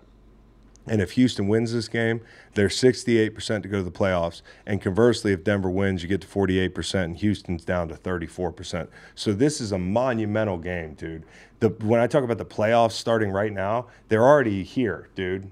You know, this is like the playing game is like a month and a half long in the NFL, and you can't fucking beat it. And so this is talk about Kyle some interesting playoff matchups that are Yes. possible. Okay, here's one. Here's one. Dream this up. Okay. Okay, Denver makes Mm-hmm. the playoffs. They go down to Miami to play those guys. Oh, again. rematch. They hung 70 on. Yep. You could see that matchup again. Oh. Okay, totally different defense. Wild. Hopefully this time around. Another one, Kyle. It's like the plot of Little Giants. Now, now, now, here's the here. They will be running the annexation of Puerto, Puerto Rico. Rico. So, so Kyle, this one's really got me Okay. excited, and this is not even having anything to do with Mm-hmm. this game. Close your eyes again. It's wild card weekend. Mm-hmm. We've got the Detroit Lions hosting the Los Angeles Rams. Oh yeah, yeah, Matt yeah. Stafford's coming back to town. Lions fans don't know what the fuck to think. They're emotional. He's got his Super Bowl, so you got to root hard against the guy. It's your team. You're not even. He's not friends with you today. Mm-hmm. But on the other side of things, Jared Goff, who was scorned in L.A., McVay doesn't like him. He doesn't like McVay. but he sucks again. It's a whole yeah. but yeah, and McVay wants to I'm prove. kidding. No, but I mean, He doesn't suck. This month he has, He doesn't suck though. but he doesn't suck. Jared Goff's a good. because we quarterback. started the show off with saying we had some games where we sucked. But We but sucked. we don't suck. We don't suck. We we sucked at times. So times. welcome, Jared. You're not an asshole. You're being an asshole. Yes. You know that whole thing. I didn't call you a bitch. Yeah, that's a, yeah. I said, Yeah. bitch. Um, Key and Peele. But those two games, including this, the, possibility of Denver going to Miami to play, and then the the, the, the the thought of L.A. and Detroit, it's just too, it's tantalizing. Yeah, the LA Detroit thing is sexy, and so, I mean, so is the So Denver hot. Miami. But I, I wish it would be. Can you imagine if uh, Denver like found a way to run the table after the Miami game, and they were like hosting Miami? Yeah, oh, it'd be crazy. It'd be crazy. I don't think it's going to happen. In the movie, that would In the be movie, the, that'd be sick. You they would come- be in Denver. You got to come up to. yeah, Denver, can't breathe. we can't Yep, breathe. can't breathe at all. okay, okay. Straight uphill. I'll just say this: Denver's offense. Russ has been better, man. He's been good. I, I mean, like, I think you can run the ball on these guys. You can get. You, they're an aggressive front. So the way we talk about running gap scheme on these penetrating defensive lines, see uh, Indy, see Baltimore against Cleveland. You know that kind of blueprint. I mean, big. Indy's an uh, an inside zone team, and they they they they mix the looks up and they they gash these guys. So I think they can get something done in the run game. I also think if you're looking at props, I'm building out my my my John Gannon parlay right now. There's one that I love, and it's Perine over receptions, over receiving yards. He's been really good lately for them, and on plays where running backs are the targeted position, Houston ranks 23rd in successful play percentage allowed. So I got a lot of respect for Perine. I think he was a, a big loss for uh, for Cincinnati, right? Um, and a big addition for Denver. In a game like this, you should use him. Um, now, this is from a Denver Post article. All these statistics really eye opening for me. When you look at the Broncos and their offense, they don't score at a high click, right? But they could, dude. They could. They got to get the ball in the end zone when they get down in the red zone. They have been abhorrent there over the last four games. We're terrible down in the red zone all season. Nine of 18 over the last four games. We were one of five against the Vikings. So they're just pass happy down there, and that's including eight straight runs in the Kansas City game down there. Uh, so it jumps to like 60 if you actually adjust it for that. And inside the 10, they're they're throwing the ball to 62% rate. So it just doesn't make sense. They got one rushing touchdown in the past 10 games. I guess Sean Payton looks at Russ, who's really good down there, 70%, 16 touchdowns, zero interceptions, and he says, I trust him with the ball in his hands. But at what cost? Because 10 of, of 16 of these failed red zone trips, they had a sack or a penalty. You know, so him dropping back to pass as good and efficient as he's been, it's either these pre-snap penalties. We can't handle or the these success. sacks. Yeah, right. Um, We're not. We don't have the infrastructure for this. And Sean was always good in the red zone in New Orleans, one of the best. So I think he knows what to do. Yeah, but they had just- great guards. Yeah, they had great guards. So they could run the ball. They have a good. They have good guards in in Denver. Um, yeah, I like Meinerz a lot. but not like uh, soon to be a potential Hall of Famer Jahri Evans. Jahri Evans, Shout out to Jahri Nicks, Evans. those guys were beasts. I remember when I got in the league, that was the film my O line coach gave me to Yeah. watch. It Yeah. was Carl and Ja. and Mickey Loomis always drafted those big guys really well. So Um, in this matchup, Chris, I'm really excited to see this Denver defense step up against you know one of the best rookies I've seen in C.J. Stroud. C.J. is uh, Steph minded, where he's like, I'm just to keep shooting. He has turnovers sometimes, but then he has those throws that leave our jaw dropped on the floor. Um, is Denver to step up and make a big play in a big moment? Uh, is this the game where C.J. bites off more than he can chew? Uh, is this the game where he got that out of his system against like the Cardinals, which is a good thing. Yeah, right? but maybe it's still in his system. this Denver game is as big as I can remember for the Denver Broncos. It's huge. and It's Sean Payton will have these fucking guys ready to fight. yeah. And I mean, Houston is a young, confident team with weapons all over, with Brown and Tank, Tank Dell, the laptop. will probably be watching Mm-hmm. the game. But it's all about, I think, this Denver defense. And yeah, Russell's the difference this year with Russell is he's not as big. No, he He's looks not- he looks he's- better. He's not as jacked. That's what I'm gonna Yeah, say. Yeah, he, he was just a little too muscle bound. That's like the- the powder keg last year. Now, And, and sometimes when you're jacked, you don't move well. No, Like, it's you know, sometimes you see those big bodybuilders. You say, "I bet you can't touch your toes." Yeah. Well, sometimes Russell couldn't get out of the situations that he's been known to get out of, where uh, he can turn his back to the rush and get out of stuff. He just couldn't do it last year. Yeah. This year, up the gut, A, B, C gap, he's been able to extend plays, and even the threat of his legs now are attracting the rush. a lot of these big conversions he's had, it's like him climbing the pocket. It's either you know, checkdowns or climb and, and, and just lobbing the ball to, to Sutton or something for ten yards. And Sutton's great. you know they're they're a phone booth kind of team, right? Um, but The- it's ironic running 'cause backs. when they get down there in the red zone, it's it's it's a phone booth, but they're not doing well there. Um, but on defense, you said it, C.J. Stroud, he's just going to fire, and he he he should have a good day. Okay, but the Denver rush defense has to keep him in the pocket. The guys on the back end have to be good in scramble drill situations, Kyle, because when you watch a lot of his best plays this year, it's not like he's running for his life on purpose. He's just he's buying himself time. And as, the play breaks down, one guy that I think he's gotten a lot of mileage out of is Noah Brown. And over the last couple weeks, he hasn't been out on the Yep. field. So, like, what do they look like with him back? Is he going to be able to cash in on a couple more of these extended plays? He had a buck Um, seventy four weeks ago. Yeah, it was. I mean, he he's been a and revelation. catch to them. win the game for him, like Yep. to close the game out. So he is a guy that he's going to rely on heavily. But Uh, it's going to be tough titties for the. Tough titties indeed. I'm, I'm worried about Tytus Howard, um, Tytus Howard, who is expected to miss the rest of uh, the season. And you know, like I like Juice Scruggs. Um, he's going to step up at guard. Uh, Tank Dell had some imaging on his calf after the game. He just started practicing this week. That's a big thing for them. The injuries worry me. Uh, red zone. Okay, like defensively on the other side for for uh, the Denver Broncos. It's crazy when you look back at when you look back at that Miami game. Miami had 15 red zone plays. They scored seven touchdowns. Now, if you take that out of it and you exclude week three, the Broncos are sixth in touchdown drives allowed. So this game is going to be won and lost in the red zone. You know, I, I really do believe that. And I think it starts with Denver's offense. All right, let's get the Lions Saints. This is funny, Kyle. Wil Lutz, former kicker for the Saints, doesn't know that likes are public.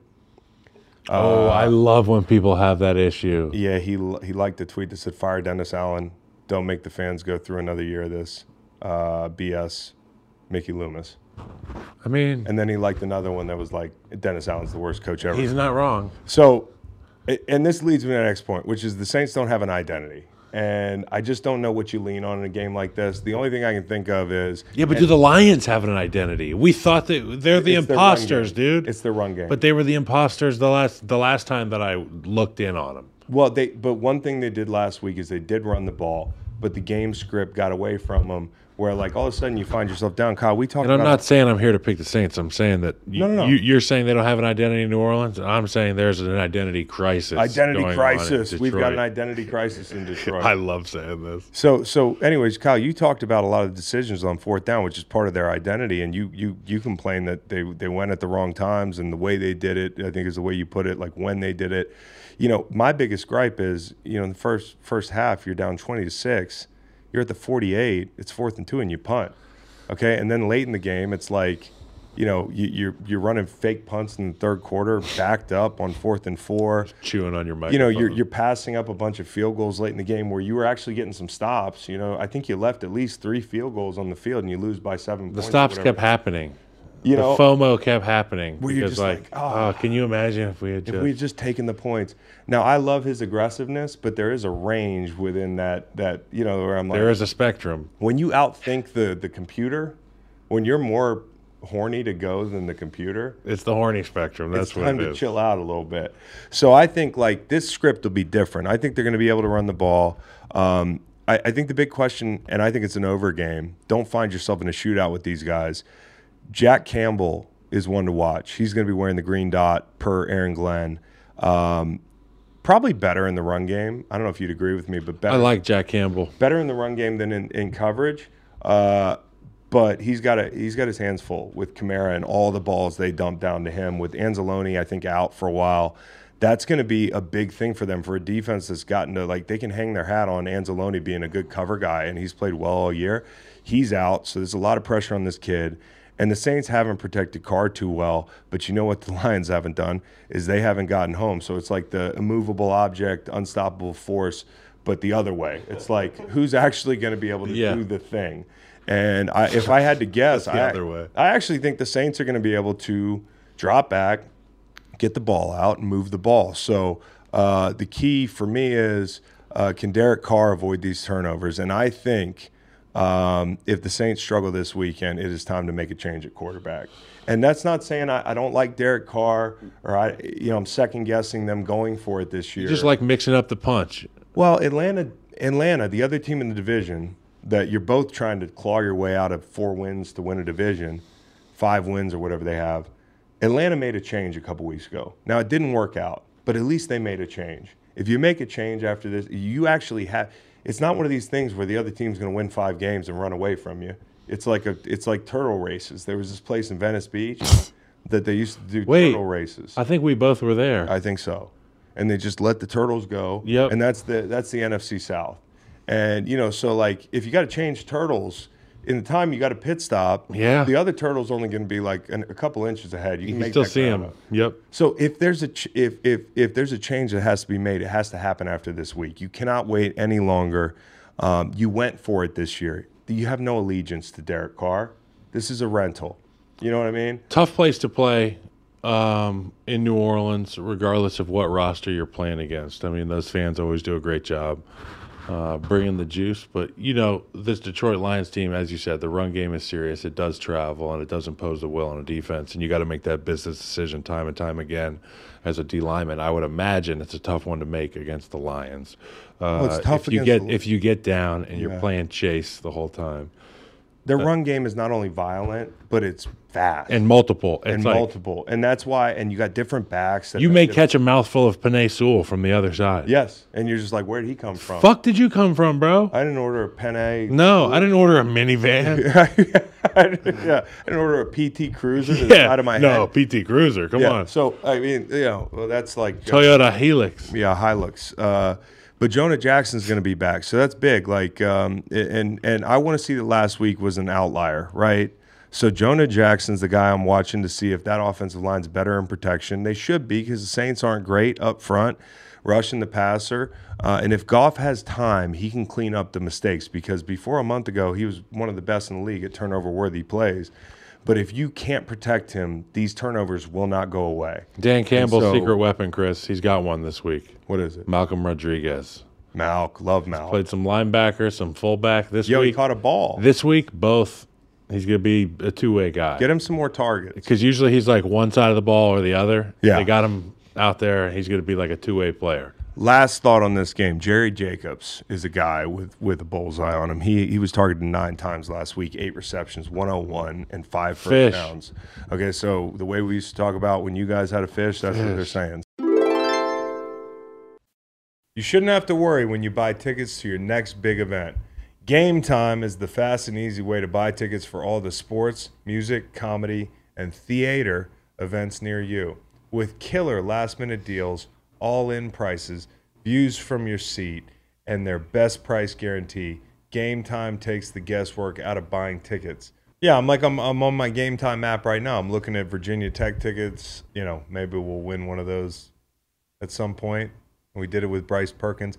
Anyways, I keep scrolling on the app. I'm going to get tickets to the Commonwealth Cup. Game time makes it easy to find and buy tickets for every kind of event in your area, even last minute deals. I know because I always wait till the last minute.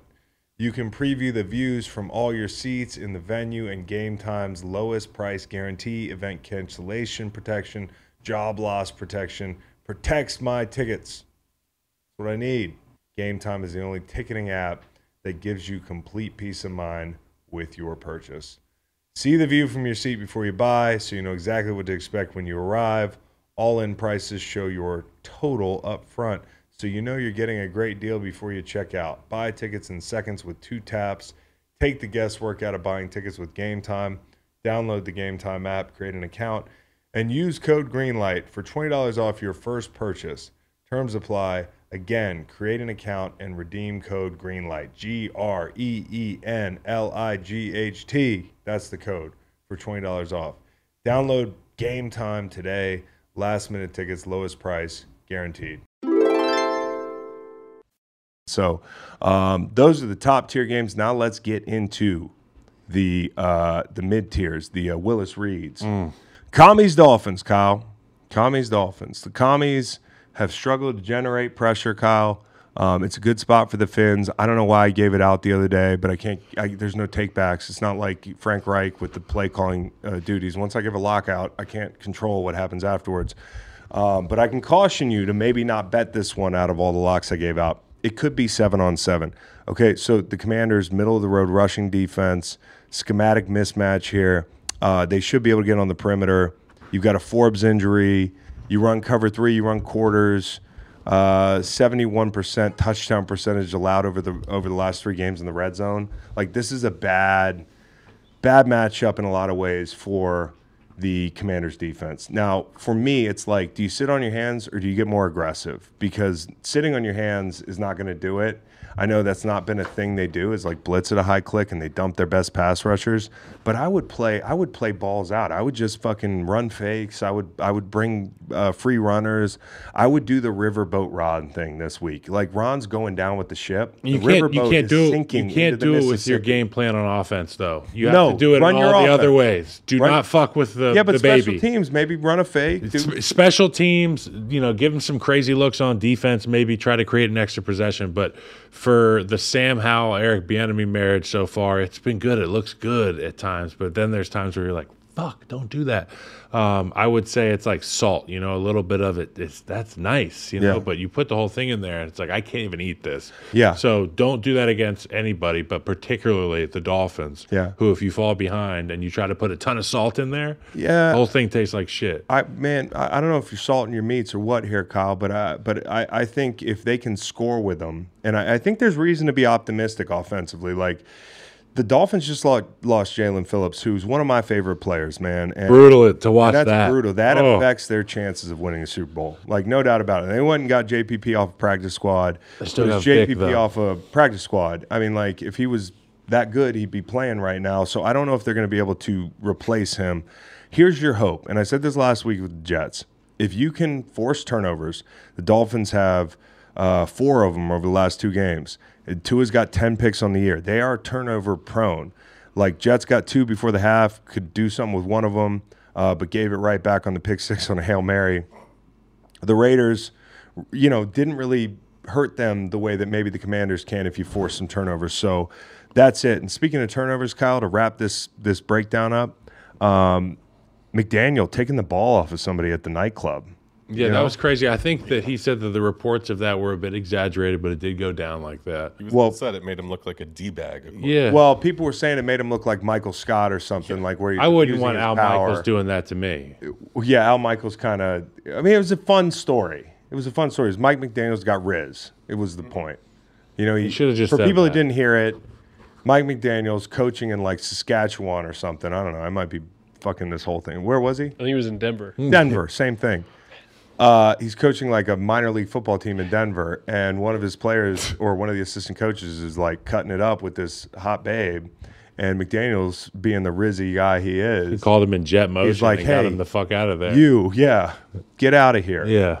And uh, next thing you know, they're married. Married. So Uh, uh, to close out on this game, I did type in Dolphins commies just quickly on Google, and the first thing that came up it says the bizarre but true story of military dolphin. no way, Kyle, stay here. Yeah, apparently over the course of the Cold War, the Navy captured live dolphins to train. Blah blah blah blah.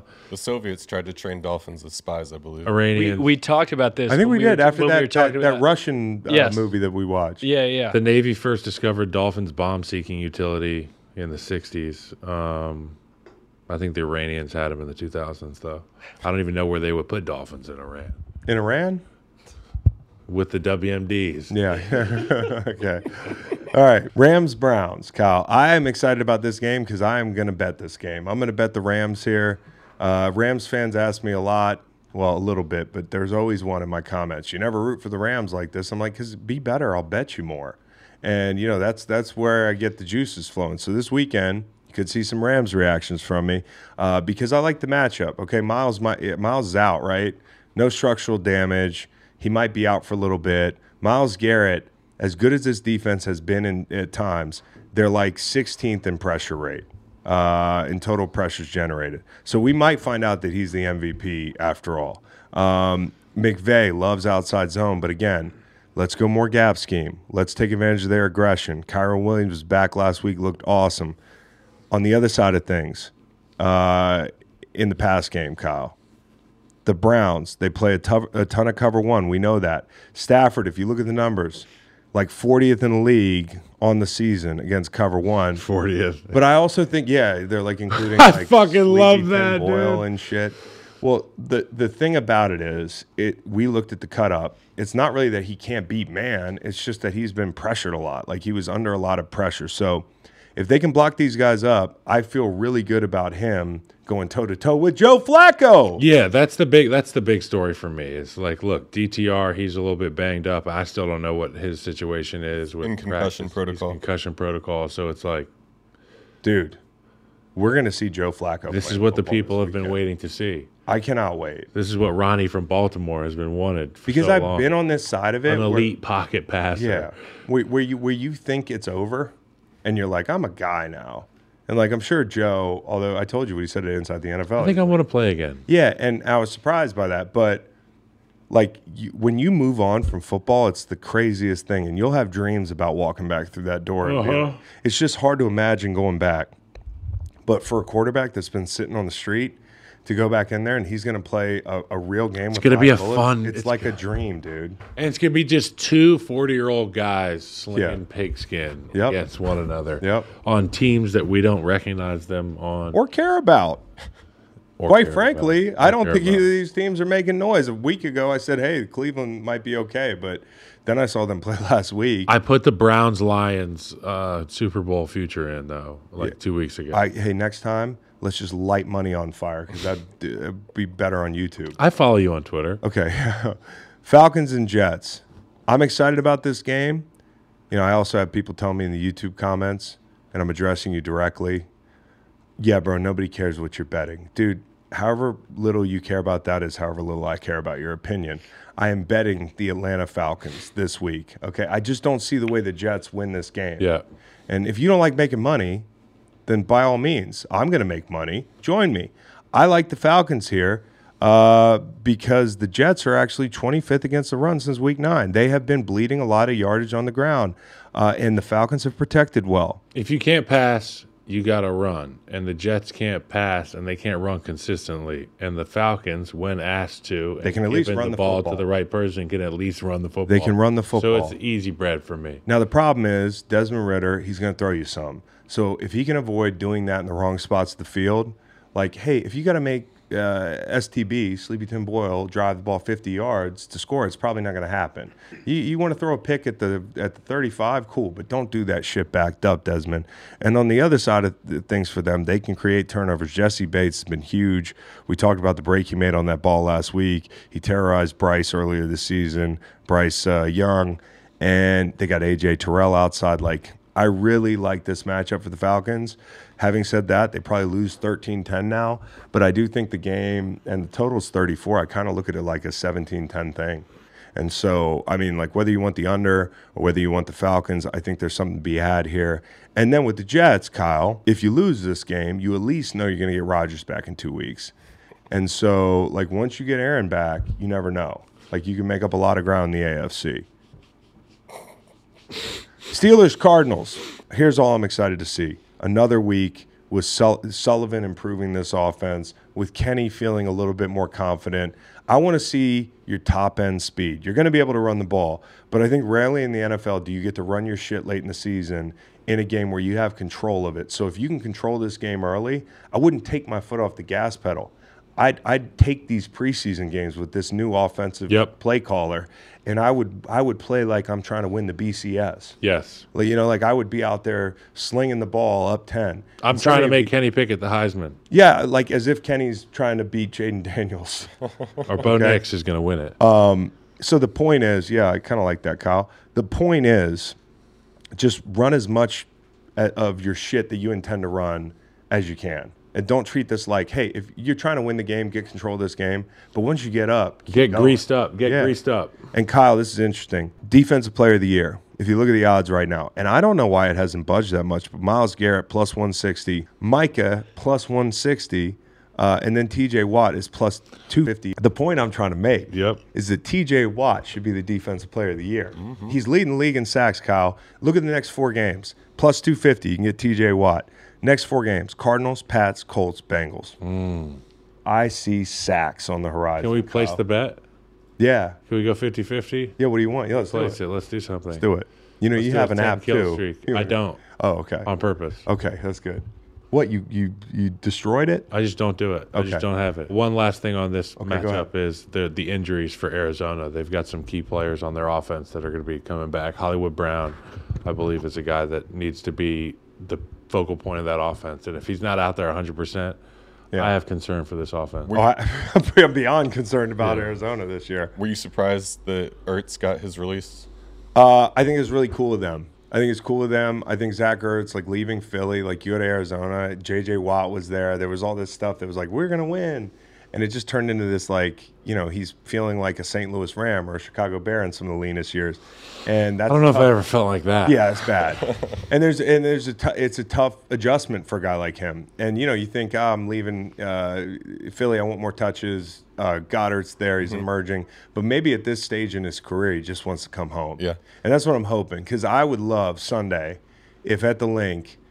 Ertz catches a fourth quarter touchdown pass, like to, Oh, to yeah. think about the ovation that he would get, Hmm. the surreal nature of switching a team midweek Mm-hmm. and ending up in your old place and being like, "Fuck, man, I'm, I'm gonna make this this stop count because I, I missed this." JJ Watt tweeting it out reminded me of making breaking Kyle's Making breaking announcement. Kyle's announcement. Yeah, that was really cool. Cool of you, That It was a cool year. Huh? Okay, so Titans Colts. All Not I'm a gonna- waste at all. All I'm going to say about the Titans Colts game, Jonathan Taylor's down. Keep leaning on the RPOs. This is a game that the, the, the Colts need to win to stay uh, in it. You know, like they, they still want to make the playoffs. And I, I hats off to this coach. The reason I'm worried about them though this week is this is a division rivalry, and the line is one point. Last time I checked, and so like I'm not touching this thing with a ten foot pole. This is going to be a Mike Vrabel game, dude. It's a Vrabel game. It's going to be a Vrabel game. It's like Vrabel's gonna figure out a way to beat these guys. Yep. This is like the old Patriot way type win Yeah. that you're going to see, Yeah, exactly. Okay, so Carolina and Tampa. which Bay. may be the new Patriot way. Speaking of the new Patriot way, Carolina per uh, this is a Cam Newton bomb. Per, did you just say per? yeah, sir, sir, per. And can, can so earlier somebody was like, there was a report that Bill's going to uh, Carolina next. Then we looked it up, and it was just basically uh, Cam Newton being like, "Yeah, I think Bill should go to Carolina." uh, and and listen, the the thought's cool, but like, who wants to work for David Tepper? You got to find a guy who's I want to work for David Tepper you want to be his get back guy. because he's going to fire me. Yeah, and I'll be guaranteed guaranteed, money. millions of dollars. yeah, no question. But I, I'm just saying, And like, I'll go watch NASCAR and eat Hooters wings. Listen, Kyle, we talked about your special teams buddy, the guy that bought your house. Chris Tabor. Chris Tabor, who's going to be coaching this game. As a better, usually you'd say, hey, you get that interim coach bump. And I'm like, I don't know if this feels like the type of game where people rally around. You know, it feels like more of a situation where everybody's like, this is fucked up, huh? You know? What, what's happening? What's happening around here? So they could play this game in a hangar for all Does my key work? I, I'm not like I can't imagine a reason to watch this game unless you're a Carolina fan and you want to see who your next head coach is. I don't think it's Tabor, as you as you noted, but it is interesting that uh, Evero didn't get the interim job. Maybe that tells you they want to keep him around. They don't want him to walk out there and get shell shocked as a head coach, interim head coach. Um, Thomas Brown, who's gone from passing coordinator to QB coach. He was also the play caller. Then he wasn't. about Bobby Slowik? Bobby Slowik. Yeah, down there in Houston. Yeah, no question. Offensive coordinator. He's Yeah. with CJ Stroud. He's a Shanahan type. No, I know, but what do you mean? Yo, is the head coach? We're talking. Oh, you like it, head coach. I'm just throwing Yeah. out names. That's good. How about Ben? I like the name game. How about Ben Johnson? Ben Johnson, which loosely translates to always been a penis. Or, yeah, you got it. A Ben Johnson. Okay, Thomas Brown. I watched some of his. Uh, I watched some of Thomas Brown's, um, like kind of presser, and I had this in mind. Like, what's the temperature in this building? Because if you watch the presser, you read the quotes is one thing. You watch the presser, it, it looks different. You can you can you can hear the words, you can see the tone, and every question they asked that where they gave Thomas Brown an opportunity to talk glowingly about Frank Reich and what he passed on to him and the relationship they had, he kind of skirted it. Hmm. And on top of that, it was like, and I think Frank's a great guy, but he wasn't getting the job done, and maybe to the point where it was a professional strain on the entire building. And you could tell because they asked Bozeman, Bradley Bozeman, you know, what do you think about the fire and the whole thing? We didn't perform well enough, and credit to David Tepper for doing what was right for the team. So, like when you say You that, don't. You don't just say that. you don't just say that. And then Thomas Brown's up there, and the words I'm hearing are guys were wound up a little too tight. They're afraid to make mistakes. He skirted the questions about the relationship. And then when he asked about Frank's impact on him, he said, that's a loaded question. So, like, there's a lot in that. Re- in, in, in that press conference and listening to Bradley Bozeman and just the and what you The Bozeman thing is very telling. and what you haven't heard about Frank in a positive light from the players. And I love Frank Reich. I think he's a great man. It wasn't working here. Uh, whether or not he wanted that quarterback, I, I'm not going to know for sure. I don't think anybody's going to know for sure. Um, David Tepper told us yesterday well, I, or I- Tuesday. David Tepper. Um, but the point is, maybe they come out hot. You know, contradictory to the way I kind of read the situation. And I'm not touching this game, just like Titans and the Colts. You think Stella got her groove back? Maybe Stella got her groove back. Um, and Baker, by the way, when he played the Desai, and it's the same tree of defensive coordinators and schematics, he scored 11 points at home against Philly. Um, we'll see. Okay, Pats Chargers. Mm. Now this is a game I'm interested in because uh, I teased all the Cowboys stuff with the Chargers, which is a total Bill, idiotic. Bill gets to look at his new quarterback. it's just stupid. He gets Zappe, Zappe's. But the No, no, point, no. He gets to look at his new Justin quarterback. Herbert, and that's and that's where I'm going, Kyle. I Kyle, like that. Let me paint you a picture. Bill's gonna be going like this the whole time, just like Well, let me paint you a picture, Kyle. He's gonna be shirtless out somebody's outside somebody's house in in uh, in, in Manhattan Beach in months. Just wait. Staley. he's a Hermosa guy. Yeah, he probably is. They lose this game. Which beach town do you think Bill would live in? You think it's Hermosa? Uh, if I were to give him a beach town, I'd say, yeah, I, I would say Hermosa. Okay. If we're going proximity to where they're at, Not Huntington. There's too many. no. If, I mean, really, I'd say San Clemente, which is like the furthest south you can go in Orange County. It's Yeah. like I can see Bill on the beach, but the point is, if the Chargers lose this game, Kyle, and they don't fire Brandon Staley, like you need to relegate them. Like you really do. Um, them. the whole organization. Wow, they're not serious, dude. You got to put those dark navy, all all color rush navies away because I like those. Here's the here's the ending to the game, Kyle, that I like. They lose the game. They fire Brandon Staley. He gets on a plane, a regional jet, to Harrisonburg, Virginia, to coach JMU, where he used to coach because Cignetti just left for Indiana. Yeah, I saw And that. then, kind of like a three-team trade, like a Bill just gets on the plane with the Chargers. Mm-hmm. That's nice. Would that be cool or Gets what? a head start. I just, you know, guys, you just keep on doing what you're doing. I Yeah, get to I mean, so and everybody's like, Bill's in the locker room. He's here to like congratulate us on you know like playing hard. Imagine No, you're sitting in the back row and Bill walks back instead of Brandon Staley, and you're Yeah. like, guys, we're on to something. Yeah, we're on to something. Get on the plane with us. What if what if Bill goes to JMU, and you and he's just at the at the podium and he's Green like, light, green light correspondent. on He to could be our we're Aaron on to next week. We're on to Aaron Troy. Rodgers. Bill Belichick is such a big lacrosse fan; it would be sacrilegious for him not to go to the University of Virginia.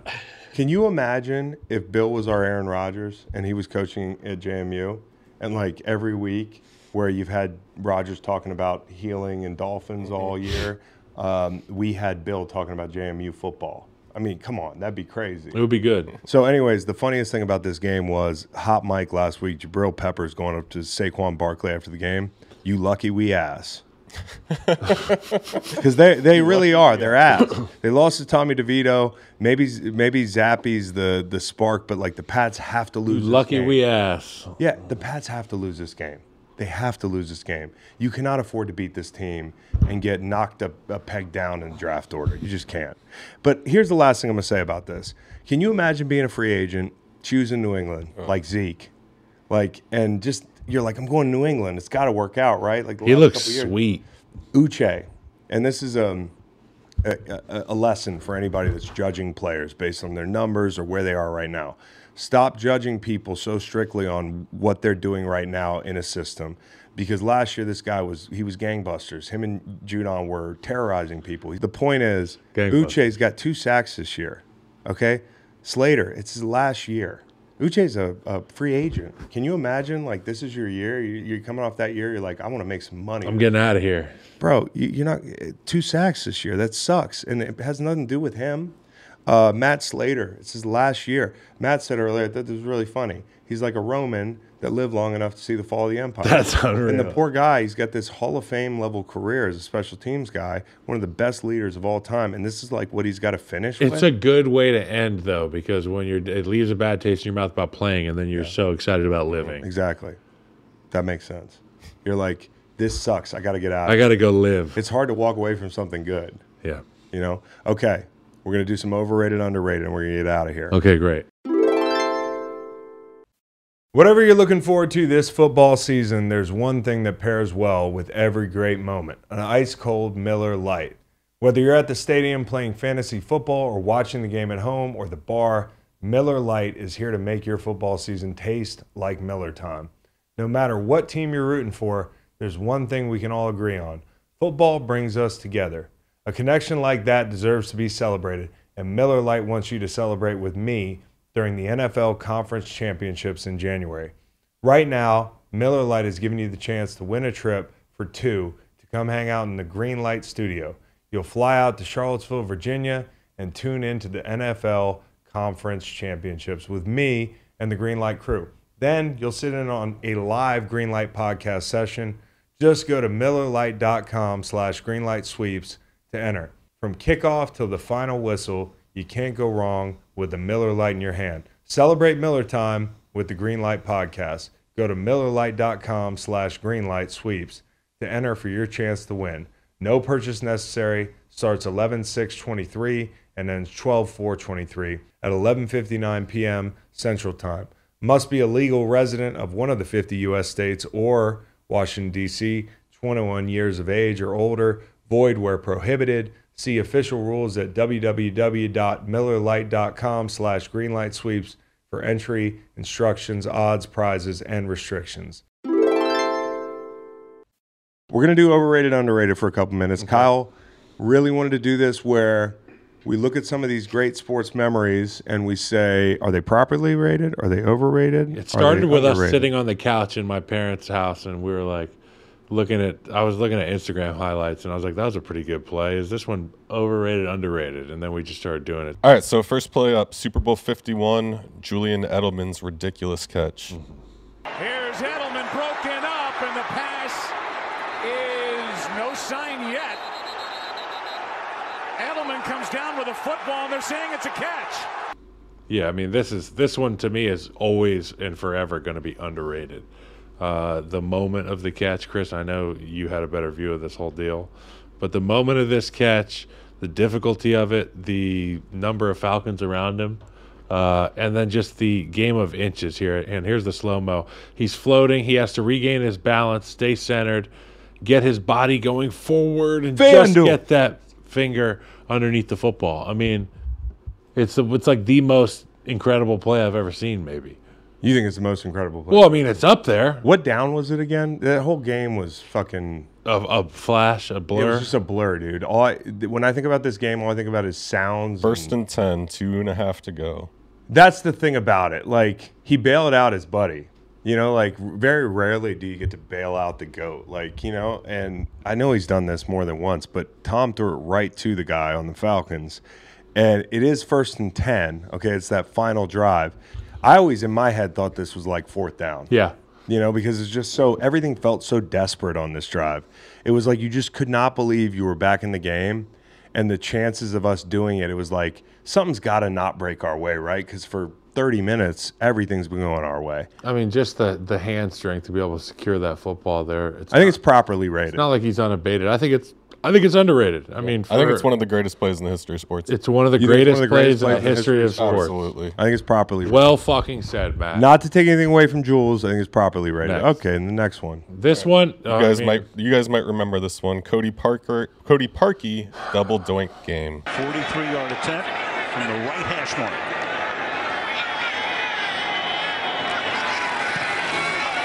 And oh, he hits the upright again. That's impossible. Kyle, you're not going to like this. So they called timeout first. You're not going to like this at all, Kyle. What do you think I'm going to say? I'm going to say underrated. I'll say underrated too. Yeah, as a Chicago Bear, you say underrated. I'll say underrated, and not because it's like a cool moment, but because this is like one of the best teams that the Bears have had in a long time. A big very Bears. And this is just such a Bears moment. Uh, you know, for a lot of young fans, this was the last time they got to see the Bears have success. Was this season? It was a fun team to watch. You get to this moment, and you know what? I'm going to tease something. Chris and I are going to probably break this game down. Yeah. At some point, we might watch this game like we're doing a live watch or something.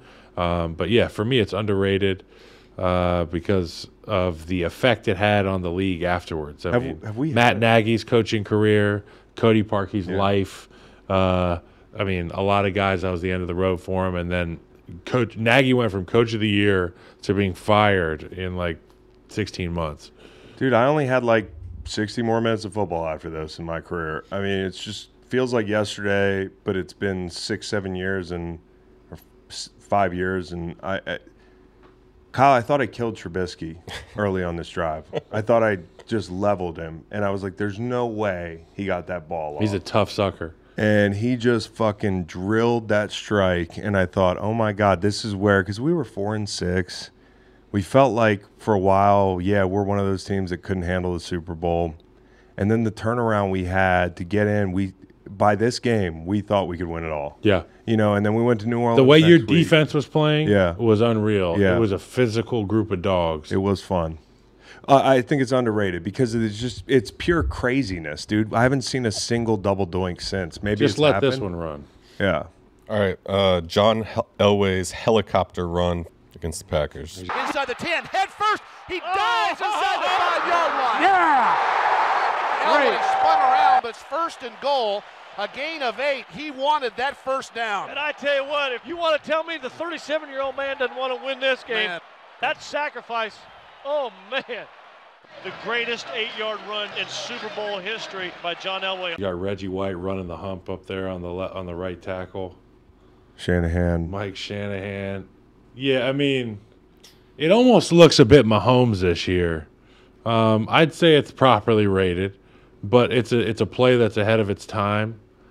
Uh, maybe in some sense, John Elway was bigger, faster, stronger than you could ever imagine by all accounts of guys that played against him. So this this hit is like took a toll on the defense as much as it took a toll on John. But the Here- ground is the hardest part. Here's what I love th- about this play, dude. And like we all remember, well, I was a little older than you, so I remember watching this game. But when you hear my dad talk about John Elway, he was like, dude, the guy you saw in the 90s was not the John Elway that I knew. Mm-hmm. The And John Elway in the 90s is a bad man. But what he meant by that was like, this guy was hell on two legs. Like he could get out of any situation, he could tuck the ball and run it, big athletic guy. And more than anything, John Elway just seems like central casting movie character. Yeah. Like if you did an any given Sunday two, He could be Cap. he could be that dude, right? He's the And- catcher from Major League. and he's in that. Jake. Look at look. You've got it paused here. Look at his face. yeah, Eyes up. eyes wide open. He's gonna get hit by three motherfuckers. He's not what he once was. 37 years old. He's old. 37 years old. He's my age. He- I'm 38. Like I can't imagine being at that stage, the, the long road he had had, and getting to this moment, and you're you're just like, hey, fuck it, I'm still that guy, even though you're not so you know, like- underrated. under. It may, maybe not be underrated, but this is a to me. I'm just I'm moved by this play. Yeah, Kyle. same. This play moves me. It's like movie stuff. Look at that fucking face. Look at his face, dude. He looks like the Bronco. Uh, overrated. All right, famous catch Joe Montana to Dwight Clark. They're six yards away from Pontiac. Third and three. We'll see a pick pickup sometime on the right side, possibly. Montana looking, looking, throwing in the end zone. Clark caught it. Dwight Clark. Let's take a look famous, at it. it's called The Catch. Okay. The catch. Montana rolls right. Montana's got this- options. Nobody's open. I saw this play last week. I saw this play five times last week. Okay, it's a good catch. Um, that's One of yeah. the most overrated plays in NFL history. God rest his soul, Dwight Clark was a legend and made a lot of big catches. And this was a huge catch. But some people are going to tell me this is like one of the greatest plays in NFL history. I don't believe you. They smoked so much heroin and crack after. Yeah, I was like, bro, how are you, how are you telling me? I mean, the nostalgia of it is brilliant, and it's two it's two of the the charter franchise kind Bevel of. Conway for sure. I mean, it's Cowboys and fucking. It's, That is a Bevel Conway winner. and there's so many great players on the field, right? But I've seen this catch seven times over the last ten days. And The that's, guy- on, the- that's on you. You can slide a. Yeah, I'm watching too much football. I can slide a. I can barely slide an index card under him. He did a good job. It was an athletic play, but it wasn't, you know. We got a bunch of other things that Overrated. should be called The Catch rather than this. Okay, keep going. All right, the uh, 2001 divisional round, is the tuck story. rule play. Blitz. Lost the football. It's on the ground. Covered by the Raiders.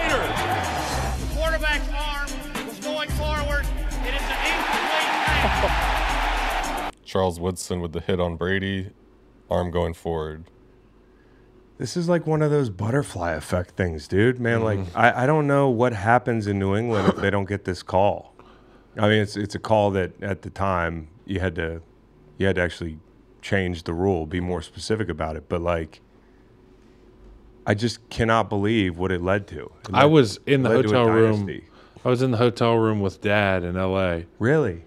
When this happened, and I just remember how pissed he was in that moment. You know, like Oh yeah. as a Raider, Yeah. he was frustrated. What do you think about the call? I don't, you know, I was young. What year was this? Uh, 2001. I was 12 year old. I mean, I think, I think he didn't know what to make of it. It was something that we had never really diagnosed in the moment like that, right? People still take this play really personally. Charles Woodson. Yeah. I mean, so in that way, it's it's properly rated because Yeah. Because this is this is something that's haunted people. It's changed trajectories. It's like at this point, Tom Brady And the not snow Tom makes Brady. the image burn into your head even more. oh, it's just Bevel Conway out the ass, dude, at the old stadium. and it's against Oakland. Followed by one of the most clutch kicks in NFL history. yeah, I mean, like there was so much at the end of this game. I mean, Jake Elliott in the fucking rain the other Yeah. night from 61. I don't know where he hit this kick from, but that snow is like it's it's like Rick, Seabass? Was it Rick Seabass? James's living room out there. Or was it, uh, All right, so Like- this is Malcolm Butler picking off Russell Wilson to win the Super Bowl. Play clock at five. Pass is intercepted at the goal line by Malcolm Butler. So this is underrated because everybody makes this about the decision. But when you hear about the preparation that went into this play, he knew it was coming. I don't know that there's a play in Patriots history to me that epitomizes what they're about more than this play. You're just more prepared than the other team. You're better coached. You know where to be. You beat him to the spot out of that stack. And to take the ball off of him, that collision, the magnitude of the game. I got a story for you, Kyle. I was in uh, Mexico uh, with Sam Bradford and the Seahawks. Uh, not our friends. you know, like I got so tired of. I was in Miami the year before, drunk as shit in the hotel room. Didn't want to go out after that Super Bowl where they beat the Broncos up. I was like, this isn't fair. We beat these guys this year. What the fuck? Yeah. And then, and we're sitting here in hotel rooms watching this game.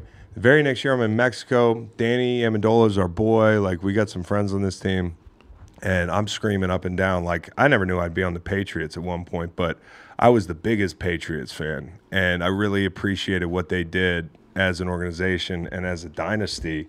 This was an incredible game, and nothing encapsulates the Pats more than this this play. And this is a play that people forget there was a second and goal. It's not a fourth and goal. You got to have it. So Yeah. people say, well, you know, they should have ran it on fourth and goal, I'm like, buddy, it was second and goal. So, You're gonna have to have another play. yeah, that's uh, tough titties. Definitely Tough underrated. titties. All right, the miracle in Miami where Gronk didn't take the angle. yeah, we have Gronk in uh, defensive back. Ten seconds left.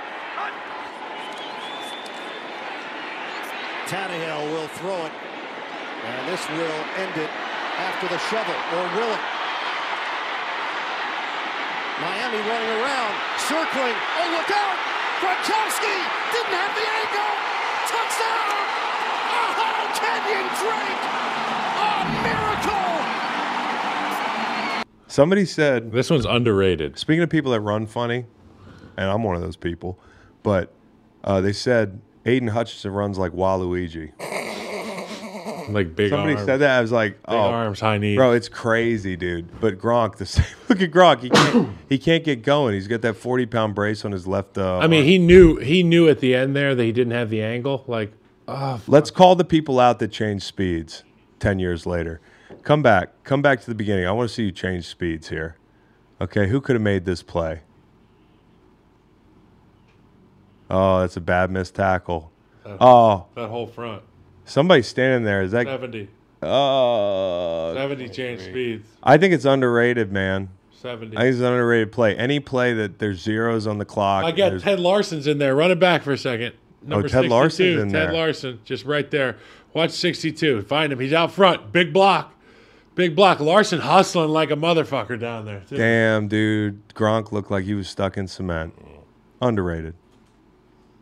Oh, Minneapolis Miracle. Underrated. Vikings down one with 10 seconds to go, out of field goal range. Keenum's going to try to work the ball on the boundary. Keenum steps into it. Pass is caught.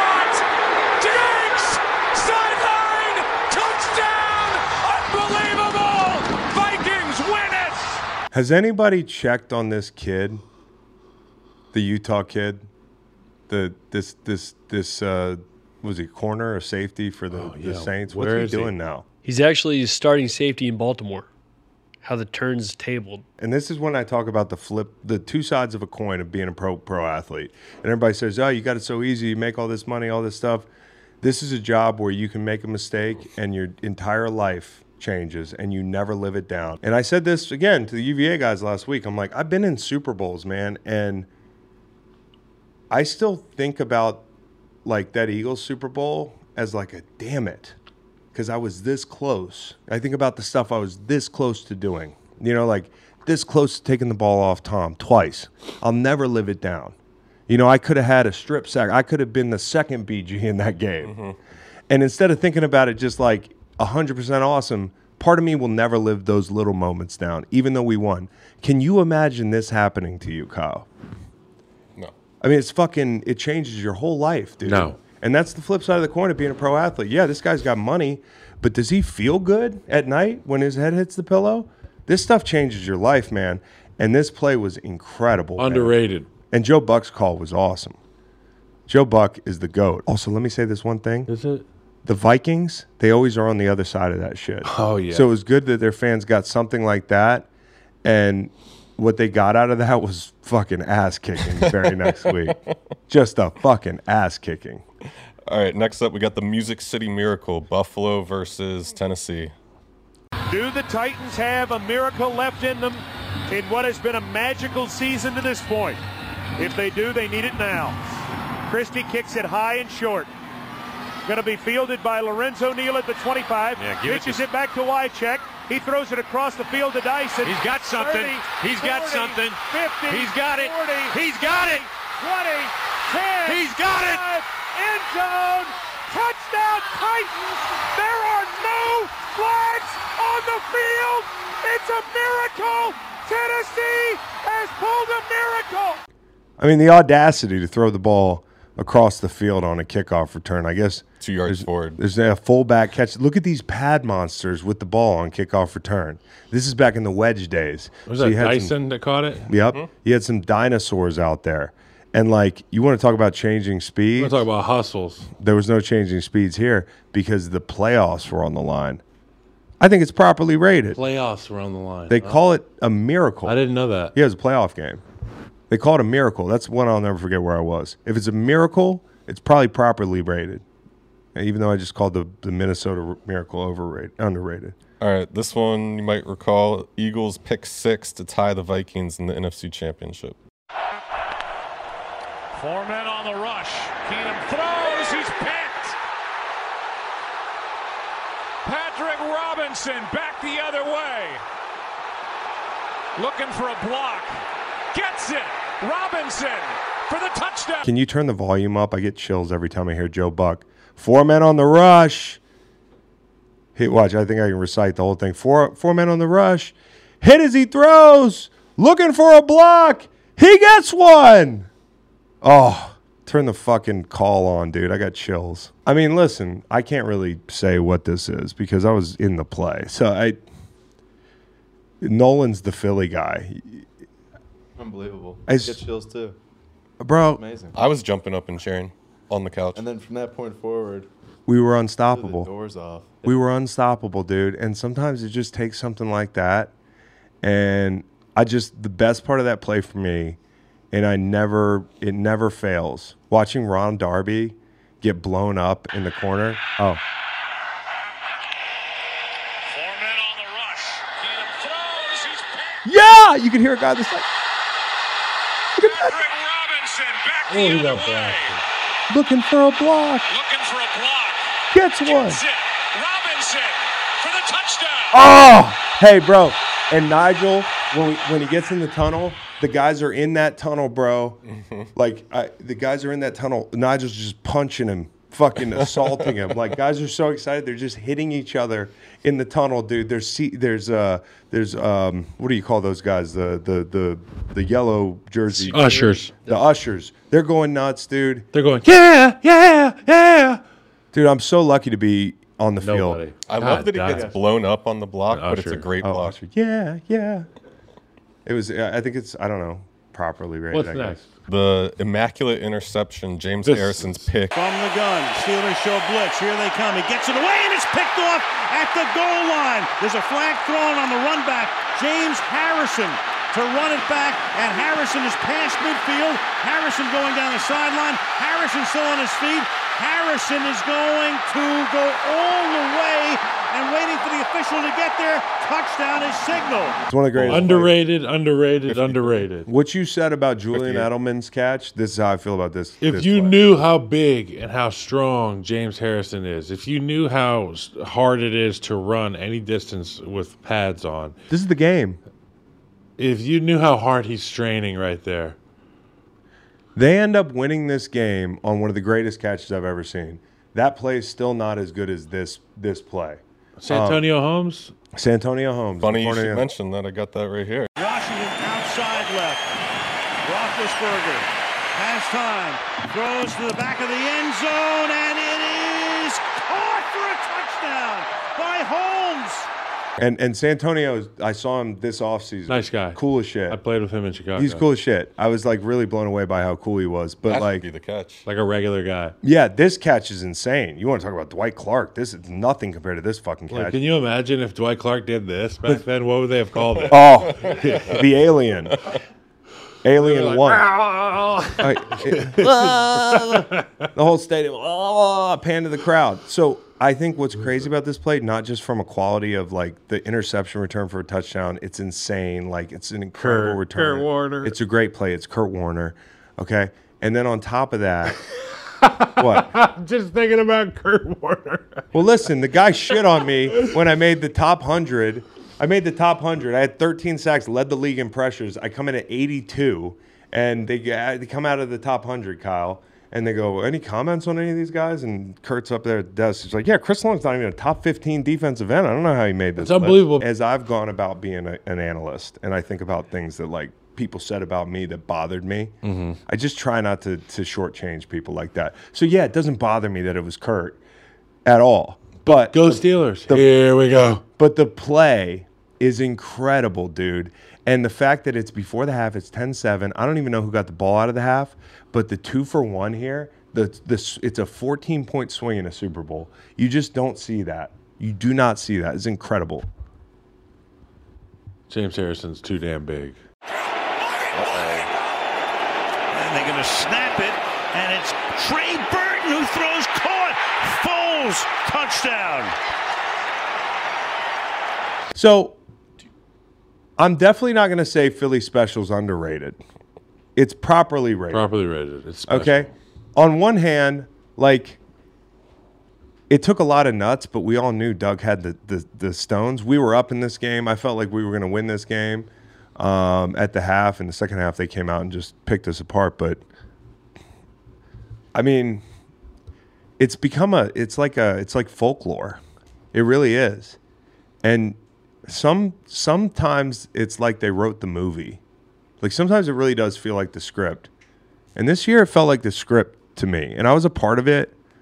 But as sometimes you were looking up at different turns in this run and you were like, this is this is the shit that makes people say they play these games in hangars.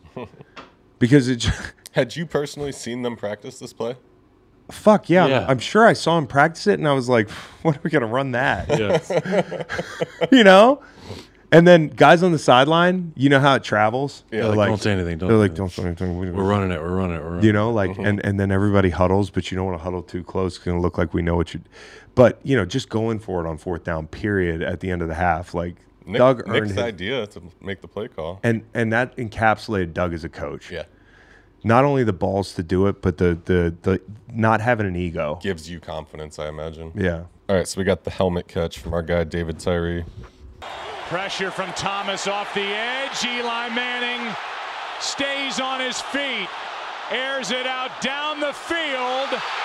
It is caught by Tyree. Inside the 25 and a timeout taken. you know what here's what's underrated about it Eli Manning.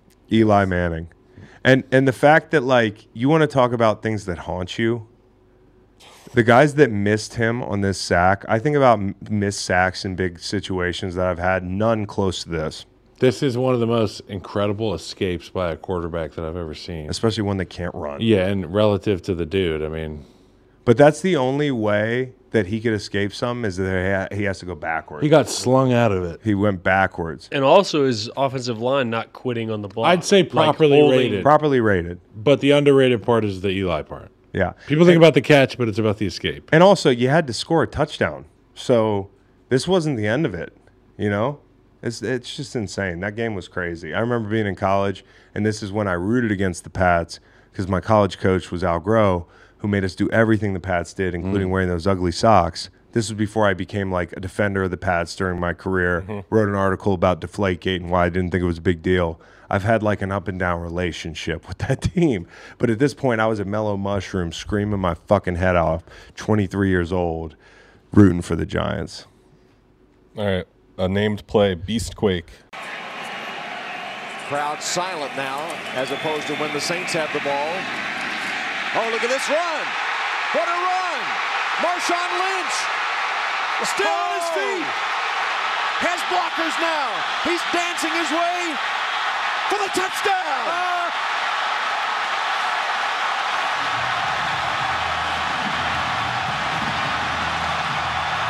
one of the best awesome. plays in history. It was one of the best plays in history. Another, you don't realize how strong, big, fast guys are until you see them. count the broken tackles, count the, the changing speeds. This play registered on the Richter scale. Okay, say no more, dude. And the grabbing your your your your twig and berries, jumping into the fucking end zone is like a nice touch too. And the fact that it's the end of this game, they're sealing the game, and nothing's more Seattle than being like, "Hey, we're gonna run it down your throat." In this era, you know, and this was when they were getting started. You know the reason, Kyle, they're in this game.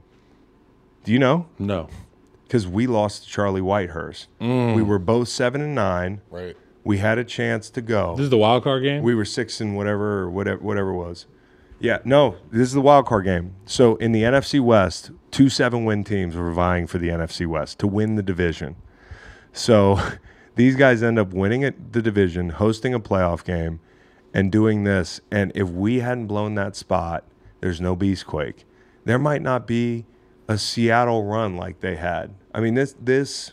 So you're welcome for that. That play is unbelievable. Um, Look at you getting his helmet up. just incredible. Just the the the the too much will, dude. This guy had such a strong willpower. I have a fucking plate in my hand from trying to arm tackling him. you know, like he he's just one of the best to ever do it, and this play is folklore. Low feet. Underrated, if Low any. feet. Underrated. And Hasselbeck in there to celebrate. Yep. Final play of the game in regulation. It is caught by Dyson. Can he get in? No, he cannot. Mike Jones made the tackle. And the Rams have won the Super Bowl. This fucking play right here, dude, Kevin Dyson stopped one yard short. is incredible. This is an incredible tackle. This is London Fletcher's team. There's four seconds left on the clock. The St. Louis Rams See are Fletch, playing 59? the Tennessee Titans. Now, I guess the only thing about it is like this would have forced overtime, right? It's not like you wouldn't have lost the game, but the fact that M- Mike Jones, Kyle, mm-hmm. Who? Mike Jones, when Mike Jones became a rapper, the other Mike Jones, my dad used to be like, I know Mike Jones. Played with Mike Jones. Played with Mike Jones. But anyways, this play, uh, having to make a tackle of this magnitude in the red zone at the goal line. A Steve on- McNair strike, too. He's on his back hip, Kyle. And you talk about heroes. Like that guy should never buy another anything in St. Louis. Best moment in St. Louis sports history. You think that one right there? It's a little bittersweet now that they've left. So they might say Cardinals 2011, but for me, it's this. And I feel for Fish, you know, because in Georgia, she was so young. Uh, but like for Fish, because Fish has this reputation that some people want to say, like, ah, he's this okay coach or whatever. Like, if if there's a tackle broken there, he's a Super Bowl winning coach. It just changes your whole reputation. It changes the whole. You're absolutely right. And and and those are the things that have nothing to do with maybe the play you called or what what you got yourself into, like what scheme, like whatever. It was. It's just about the players on the field, and it ends up reflecting his legacy, right? But you could have been an OT with a chance to win that game, but Mike Jones. That is wild. yeah. Yeah,